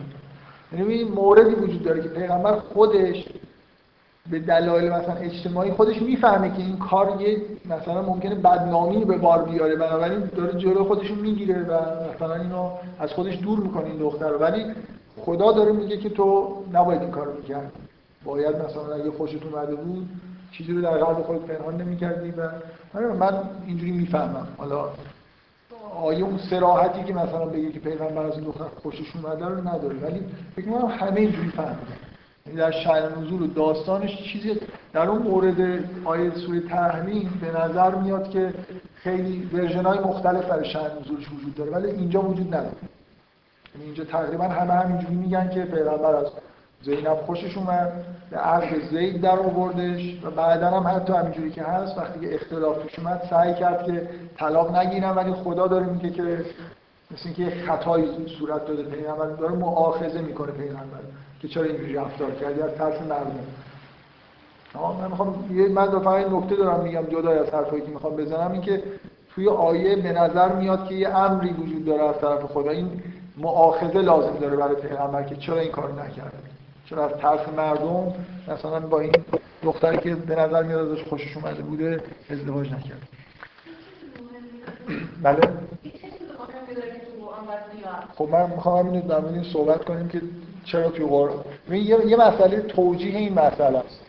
میخوام هم دو این دو تا نکته رو تحقیق کنیم. پیغمبر اصولا چرا ازدواج متعدد میکرد؟ چرا از همین آیه برمیاد؟ چرا حالا با, با دید کاملا مؤمنانه نگاه کنیم چرا خدا از پیغمبر هم چیزی خواسته؟ چرا مؤاخذه می‌کنه؟ پیغمبر اصلا خوشش اومده نمیخواد ازدواج کنه. خب ببینید الان ملاحظات، ولی به نظر میاد انگار یه امری وجود داره که نباید این کارو بکنه. این یه نکته دیگه، باید این یه سوال کاملا مستقله که چرا اینجوری بوده؟ یه سوال به نظرم مستقلانه اینه که فرق حالا هر چی بوده ماجرا و هر دلیلی خدا از پیغمبر خواسته که زیاد ازدواج بکن، چرا توی قرآنی همچین ماجرایی داره نقل میشه؟ و اون ماجرای سوره تحریم با اون ابهامی که آره داره که بیشتر به هر حال به نظر میاد که یه دعوایی به احتمال خیلی زیاد بین در واقع اختلاف بین زنای پیغمبر و پیغمبرات چرا توی قرآن داره نقل میشه؟ من میخوام بگم که یه چیزی داره، یه یه توجیهی میخوام بکنم که چه خوبی داره وقتی آدم به همچین آیه میرسه و چه تأثیری این آیه گذاشته به طور شاید ناخودآگاه. هیچ کی الان شاید نگه که این توجیه منو قبول نکنه و فکر نکرده باشه، ولی وجود این آیه خود به خود یه تأثیری میذاره. تأثیرش چیه؟ دو دو تا چیز خیلی اساسی در واقع وجود داره به طور تاریخی. یکی مسئله خارج از ادیان به اصطلاح تابو بودن سکس، تابو بودن مسائل مربوط به روابط بین جنس مرد و زن. من دفعه قبل مفصل صحبت کردم در مورد اینکه این جدایی مرد و زن چقدر تو تاریخ در واقع یه جوری چیز شده، مؤثر بوده تو اینکه مردا در واقع دنیای مردانه مستقل از زن‌ها ایجاد کرد. یه چیز خیلی معروف وجود داره، من میخوام دارم به واقعیت اشاره میکنم، اونم اینه که از اقوام خیلی ابتدایی همیشه نسبت به مسائل جنسی یه تابو وجود داشته. تابو یعنی یه حس گناه آلود همراه با یه مقدار زیادی تخدیم وجود داشته. خب که این چیز جالبی نیست، یعنی اصلا اینجوری نیست که با به اصطلاح از یه حقیقتی نشأت گرفته باشه، به شدت در واقع مثل یه انحرافیه توی فکر بشر که نسبت به مسائل مربوط به جنسیت همیشه با حالت تحریم و دور نگه داشتن و اینا برخورد میکنه. خب حتی حتی وقتی دو نفر به طور قانونی با هم ازدواج میکنن یه جوری مسائل جنسی هنوز حالت تابو رو به شدت داشته و هنوزم داره. این یه نکته‌ایه، یه نکته‌ایه که من نه در اینجا به نظر من در خیلی جا میشه به این اشاره کرد که قرآن داره سعی میکنه این تابو رو بشکنه. یعنی یه جوری یه خورده عادی‌تر مردم برخورد کنن با مسائل مثلا بین روابط بین مرد و زن. اون حالت ابهام و چیزی که وجود داره حول و حوش این مسئله رو بشکنه. اون حالت به اصطلاح گناه آلودی که این آیه‌ای که این رابطه بین محبت بین مرد و زن رو من میخوام بهتون نشون بدم که هنوز این تابو وجود داره. یه خود ضعیف‌تر یه خود قوی‌تر. مثلا یا که این تابو جزء دینشون هست. ازدواج کردن چون همراه با رابطه جنسی میشه، مثلا بهتر صورت نگیره. به اصطلاح میگن کسی که ازدواج میکنه از بهشت تجرد اخراج میشه، وارد جهنم مثلا تحول میشه و برای همین هم که طلاق قانونی نیست. این کسی که وارد این جهنم شد حق نداره برگرده به بهشت تجرد، مگر اینکه زنش بمیره مثلا خدا بخواد. مسیحیت که اوج چیزه دیگه، مسیحیت یه جوری نهادینه شده این تابو توش به عنوان اون جزء اصول مذهبشون هستن. این حس منفی داشتن نسبت به رابطه مرد و زن کاملا یه چیزیه که جزء عقایدشون رسما هم اینو اعلام میکنن. مثلا کسی که میخواد پاپ بشه نباید ازدواج کنه. کاتولیکا مخصوصا به شدت در واقع قسمت سنتی تر مسیحیت اینو دارن. ما رو من خودم به عنوان یه چیزی که توی اسلام هم همچنان هست، با وجود این که من میخوام سعی کنم بگم که قرآن یه جوری خیلی طبیعی تری برخورد میکنه. یعنی چون هر جایی که در مورد مسائل جنسی توی قرآن میبینید داره صحبت میشه، با یه چیزی داره صحبت میشه، با یه حالت خیلی عادی و بدون اینکه اینجا اصلا چیزی بدی انگار وجود نداره. این که یکی از نشانه‌های خدا توی قرآن در واقع محبت اون عشقیه که بین زن و مرد به وجود میاد. الان ما خودمون تو فرهنگمون عشق مادری به نظرمون یه چیز مقدس‌تر و معنی‌دارتریه، عشق بین مادر و فرزند یا عشق بین زن و شوهر. باور کنید ما تو فرهنگمون همچنان اینجوریه، عشق بین مرد و زن یه چیز کثیفی هم توش هست. حالا یعنی درسته مثلا ممکنه خیلی همدیگه رو دوست داشته باشن، ولی به هر حال یه چیز ناخالصی انگار توش وجود داره، یه چیز حیوانی، در حالی که بین مادر و فرزند خیلی مقدس است. ولی قرآن عشق بین مادر و فرزند رو جزء نشانه‌های وجود خدا نمیگیره. یعنی اینجوری نیست که مثلا من میخوام بگم همین که اصولا یکی از نشانه‌های وجود خدا همون عشقی که بین در ما یه چیزی کثیف توش وجود داره، این خودش یه جوری انگار تطهیر کردن یه چیزیه که به نظر کثیف میرسه. همه ما الان تو ذهنمون مثل این تابو رو تا یه حدودی داره. یعنی اینکه تو رابطه بین زن و مرد به هر حال یه چیز حیوانی انگار اتفاق میفته. این کلمه حیوانی رو رسما توی کتاب‌ها حتی می‌نویسن که رابطه جنسی یه چیز حیوانیه، یعنی دور از مثلا شأن انسان. زیادم نباید بهش مثلا در موردش حرف زد. و این یه نکته است، یعنی یه انحراف خیلی خیلی عمیق تاریخی که از هزارهای قبل همینجور بوده و مونده و هنوزم هست. هیچ وقتی جامعه‌ای توی تاریخ بشر مسئله سکس رو حل نکرده، یعنی همیشه یا تو حالت تفریط بودن یا تو حالت افراط. اینجوری نبوده که مثلا یه دید مثبتی پیدا بکنن، یا مثل این اروپایی‌ها الان شما نگاه کنید، خب به هر حال من نمی‌دونم افراط بشه اسمشو گذاشت، چیز خیلی پیچیده تر از افراطه. به هر حال اینکه به نظر میاد که دیگه تابو وجود نداره، ولی دیگه مثلا نهاد ازدواج و اینا هم توش دیگه وجود نداره.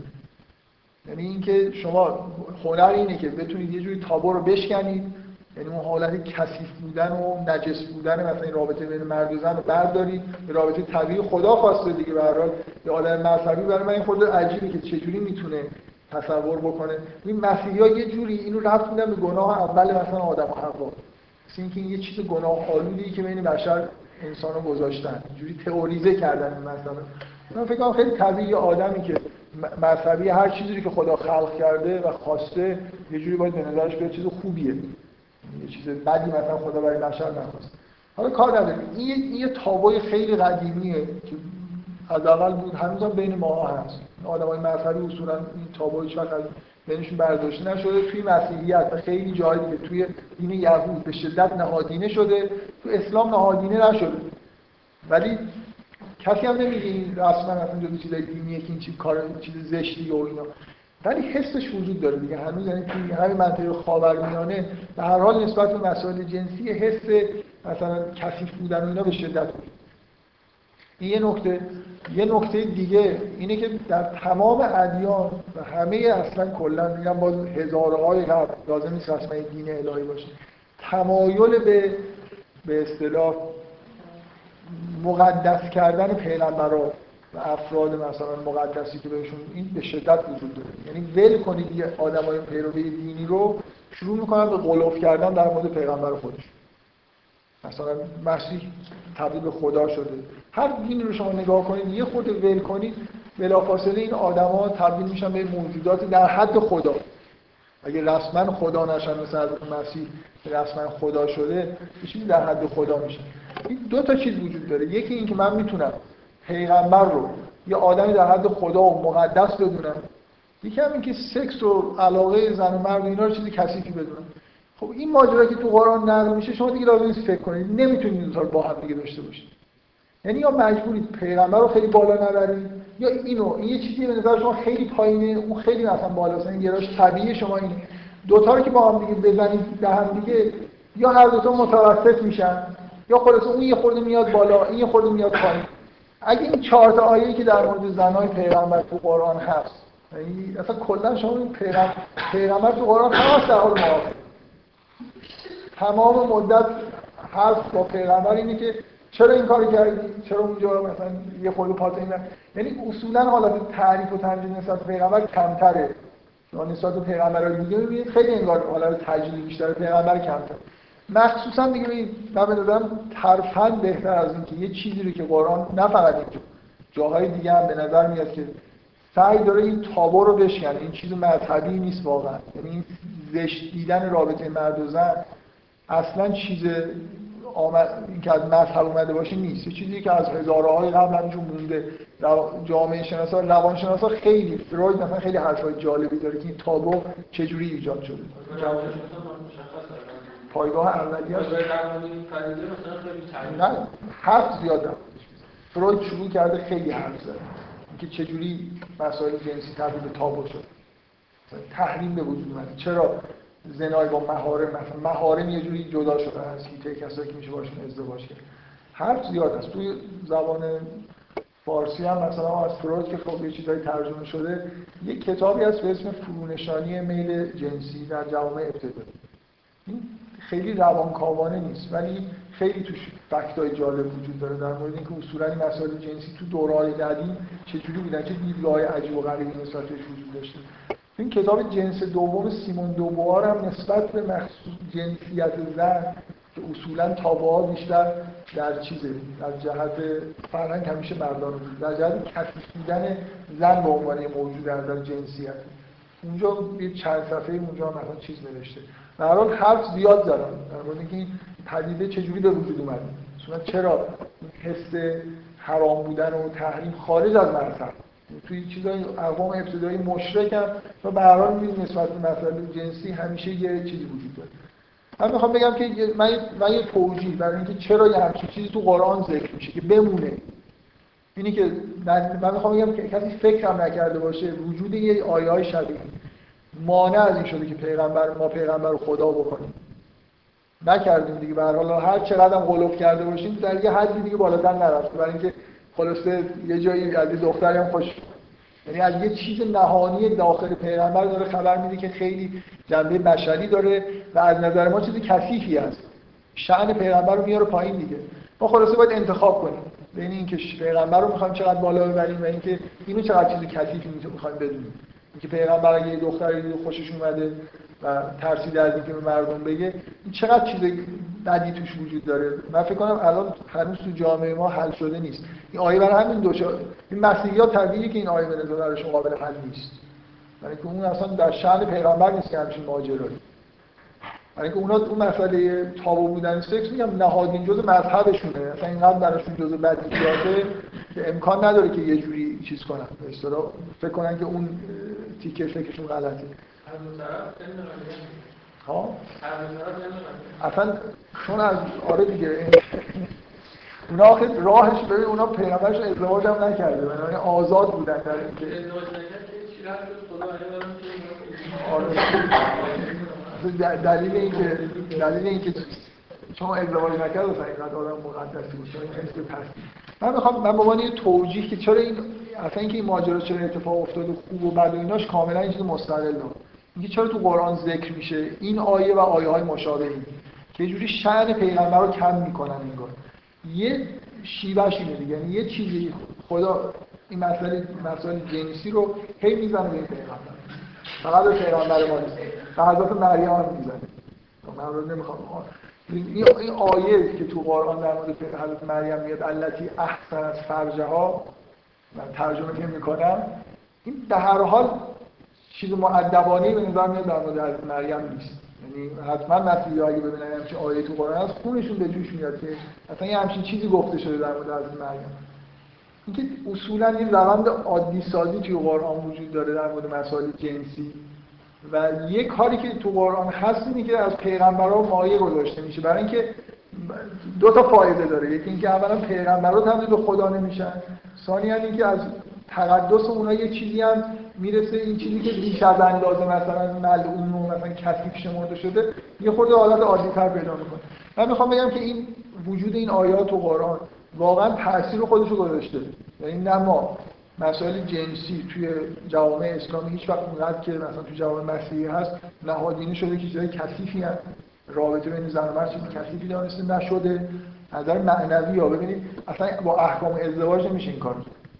مثلا دیدگاه معنوی ما نسبت به چیزی وقتی پیغمبر زیاد ازدواج کرده و شرح یه همچین چیزایی تو قرآن اومده که نمیشه انکار کرد، این خود به خود حس آدما رو نسبت به اینکه مسئله جنسی خیلی چیز کثیفیه گرفته. یعنی ما توی فرهنگمون نهادینه نشده حداقل، هرچند حسش هنوز وجود داره زمین.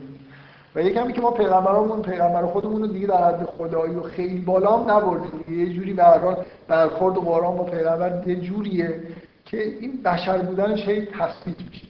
این مرتب مثلا به یه جنبه‌های اشاره میشه، لغزش‌های کوچیکی هم که پیغمبر داشته ذکر میشه و حتی همچین چیزی تو قرآن میاد. و من میخوام بگم که این اصلا خارج از حیطه تأثیری که قرآن با یه همچین چیزی میذاره، خارج از فکر کردنه، حتی فهمیدن اینه که من دارم همچین میفهمم. همین که این آیه تو قرآن هست شما اینو میخونید یه تأثیری روی شما میذاره، یه ارزش‌های با خیلی بالایی که زیادی بالاست یه چیز پایین داره قاطی میشه، یه جوری یه تعدیلی در واقع توی ذهن شما ایجاد میشه و این نوع تأثیر گذاشتن تو قرآن کم نیست. این تأثیرایی که احتیاجی به فکر کردن و تحلیل کردن نداره، اثر خودشون میذاره. صرف وجود همچین آیه‌ای تأثیر گذاشته روی مسلمان. من نمیدونم. حالا اون مسئله اول که اصلا چرا اینجوریه، چرا خب پیغمبر مؤاخذه میشه که چرا این کارو نکردی رو بذاریم کنار. من احساس میکنم ذکر کردن یه همچین چیزایی تو قرآن بیشتر دلیلش این یه چیزای خیلی درونی خاص مثلا مربوط به داخل زندگی مثلا زناشویی پیغمبر گاهی تو قرآن یه انعکاسایی پیدا میکنه و این نتیجهش اینه که مردم حس مثلا کثیف بودن و با از تقدس پیغمبر یه چیزی در واقع خرج میشه که یه چیزی اونجا اصلاح میشه، در این حال از تقدس بی‌نهایت پیغمبر هم جلوگیری میشه. نمیدونم حالا این مثال شاذ بود، من میتونستم مثالای خود دیگه ای مثلا بگم که اولین جا بیفتم.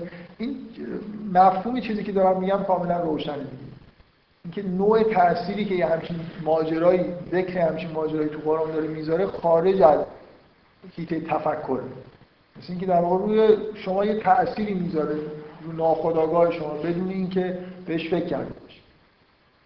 ممکنه من تحلیلی نداشته باشم از اینکه چرا این آیه تو قرآن اومده، ولی میخوام بگم تأثیر خودشون میذاره، گذاشته اصلا نوع برخورد خدا با پیغمبر توی قرآن. تأثیر واضحش این بوده که ما به دوچار قلاب و بیش از اندازه‌ای که مثلا پیغمبر ما نه با خدا کشتی گرفته نه نمیدونم تبدیل به خدا شده نه دوچار چیزای شدیدین شده، خیلی با پیغمبر تو قرآن عادی برخورد میشه و ما عادی برخورد میکنیم. این آیه خاص به نظر من یه آیه مشابه دیگه‌اش که تو سوره تحریم هست، مخصوصا این آیه یه جوری این که مثلا یه مردی یه زن رو میبینه، واقعا کسی نمیتونه اگه این آیه رو همینجور که همین میفهمم بفهمیم دیگه کسی نمیتونه بگه که این خیلی چیزی کثیفیه که یه مردی یه دختری رو ببینه ازش خوشش بیاد. پیغمبر ما براش همچین اتفاق افتاده، یعنی اگه اونو آدم مقدسی میدونی چجوری مثلا همچین اتفاق کثیفی، بعد اینکه تو قرآن ذکر میشه خدا میگه اصلا تو چرا این کارو نکردی. خب میگم یه چیزی انگار اینجا داره شکسته میشه در مورد زنای پیغمبر. من دارم جواب این رو میدم که میشد همه این اتفاقا بیفته بدون ذکر شدنش توی قرآن. ذکر شدنش توی قرآن یه تأثیر جداگانه ای میذاره، اونم اینه که یه حرمت‌های انگار شکسته میشه، یه تقدس‌های خودی کم میشه که این چیز خوبیه. نه افتاده یعنی چی؟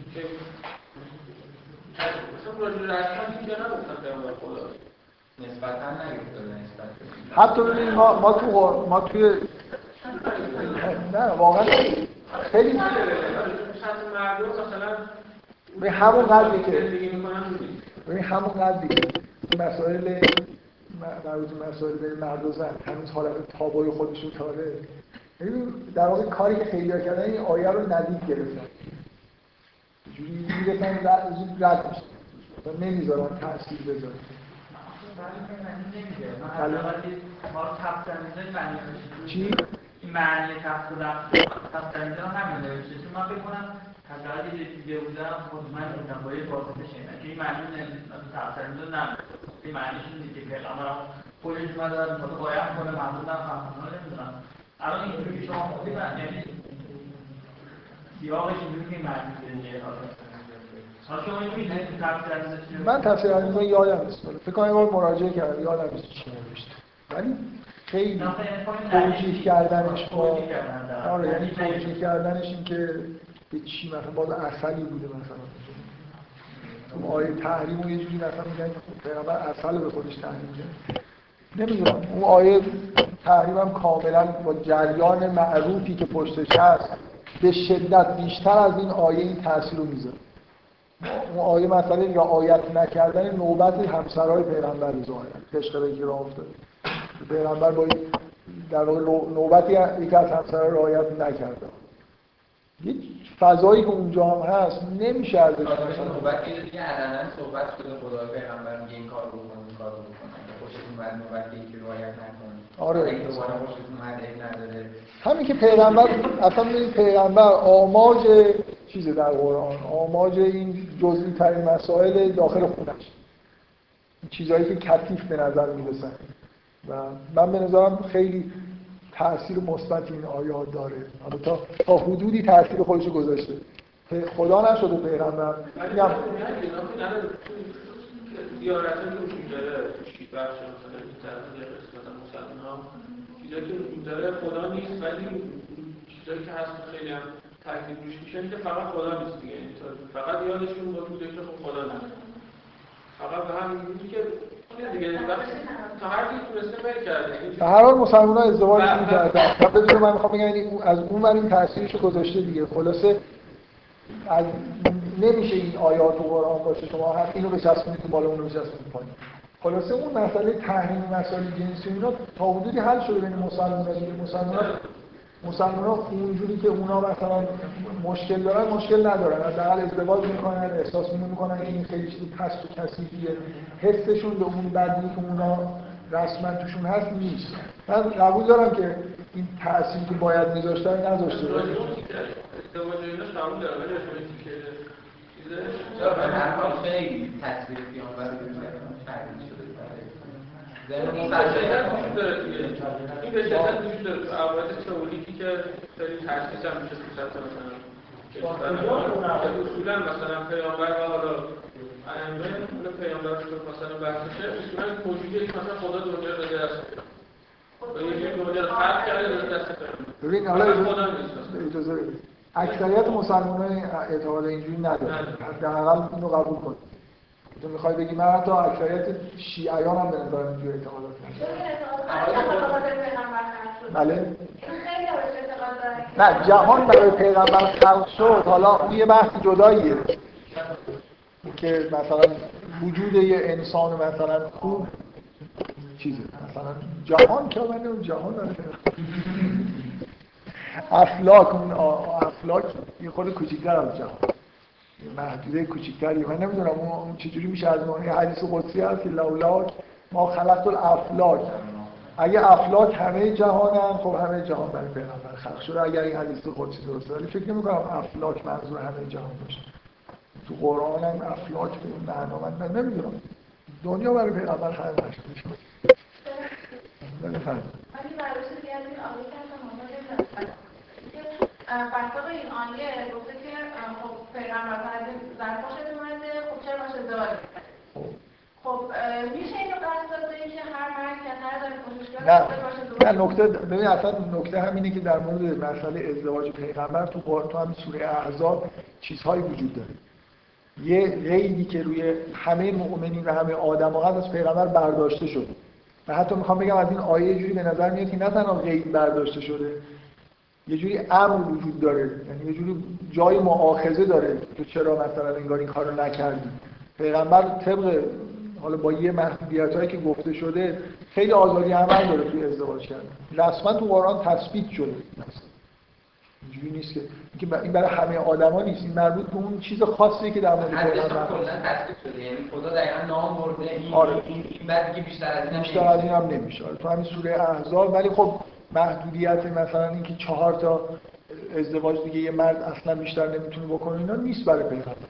تو قرآن در مورد زمان پیغمبر حکم خاصی اومده و اینجا هم پیغمبر به نظر میاد داره مؤاخذه میشه، انگار یه امری بهش شده و انجام نداده. چرا این کارو کردی؟ مثلا ترسیدی از مردم، نباید میترسید. یعنی من به نظر میاد، من همینجوری خودم دارم حس خودم میاد به نظر میاد و پیغمبر امر شده که از هر زنی در اون محدودی که خوشش اومد داشت ازدواج کنه. همینجوری به هیچ وجه اینجوری نیست. اصلا اگه یه مردی زن داشته باشه نمیتونه بره همینجوری از یکی دیگه خوشش اومده باشه ازدواج کنه یا باید اینو طلاق بده. یه جایی تا میگه اصلا تکلیف روشن نمیشه از الله روزی غیرم کثیرا مثلا ممکنن زنی داشته باشید ازش فراتون بدن ولی اصلا تکلیف روشن نمیشه. معرالی در مورد همه آدما نیست مطمئن. این در, در مورد پیغمبر نکات خاصی در مورد ازدواج پیغمبر تو قرآن ذکر شده و این نتیجه اون نکات در واقع برخورد خاصی که با این مسئله ها نه معروفون جلساتی بود که چه خواهی گفت که من واقعا خیلی سعی میکنم در مورد قرآن صحبت بکنم. خیلی چیزا هست که همه چیزایی که تو قرآن اومده و یه جوری ممکنه بحث برانگیز باشه دو تا جواب میخواد. یکی میگه اون اتفاق چرا افتاده، یکی هم میگه چرا تو قرآن اومده. این واقعا این اومدن تو قرآن به نظر من یه جور دیگه ای باید باش برخورد کنه. تثبیت شدن یه چیزی که قرار تو فرهنگ بمونه. چرا قراره یه همچین ماجرایی مثلا ظاهرا بی اهمیت تو فرهنگ ما بمونه؟ هیچ نیازی به ذکر این موضوع تو قرآن نیست. پیغمبر خیلی کارهای دیگه مثلا میتونه بکنه لازم نیست که در این مورد خاص اصلا اینجا چیزی وجود نداشته. پیغمبر میتونه اون اومده میخواد طلاق بگیره، اون طلاق رو بعد میتونه عقدش کنه. قبلا هم همه مسلمان قبول کردن که پیغمبر میتونه همچین کاری بکنه. چرا این ماجرا داره ذکر میشه؟ من احساسم اینه که نمیخوام بگم که یه دلیل کاملا مشخص داره، چون جزئیاتی داره میاد، آدم خود بیشتر باید بره.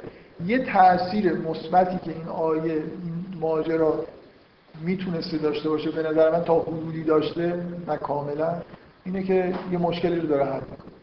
مشکل مقدس شدن بیشتر از اندازه پیغمبر و مثلا تابو شدن مسائل مربوط به مسائل جنس.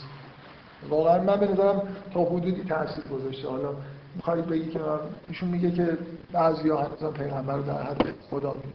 حالا من مثال شاز زدم، ولی کلا اینجور چیزا تو قرآن زیاده. کنار هم اومدن بعضی از چیزا این تأثیر خود به خود میذاره، یعنی لازمه شما بفهمید. یعنی وقتی مثلا فرض کنید وسط آیه های مربوط به طلاق یه دفعه حکم انفاق میاد، بعد دوباره آیه های طلاق ادامه پیدا میکنه، یه جوری چیزایی توی ذهن آدم قاطی میشن. خب میگم این لازمه شما بفهمید، مثلا بهش فکر بکنید.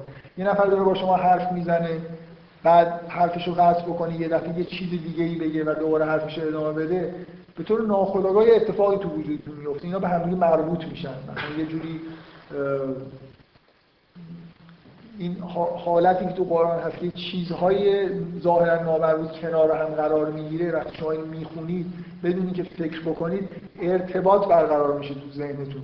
اگه وسط مثلا آیه های طلاق یه دفعه یه چیزی بیاد، لازم نیست میگم شما به این فکر بکنید، یه جوری ارتباط میده. ذهن شما ناخودآگاه یه چیزایی رو به هم مربوط میکنه و اینا همیشه یه جوری معنی داره، یه جوری یه دلیلی داره که یه چیزایی ذکر میشه، چیزایی کنار هم قرار میگیره. کلی از این چیزاییه که یه بار ایشون صحبت کردن، اسمش بردم. الان یه علمی وجود داره، مثلا یه اصطلاحی وجود داره سابلیمینال پرسپشن، که الان چون نظام مقدس سرمایه‌داری تمام هم و غمش اینه که تبلیغات بکنه، مردم یه چیزی رو ب... کالایی رو بخرن.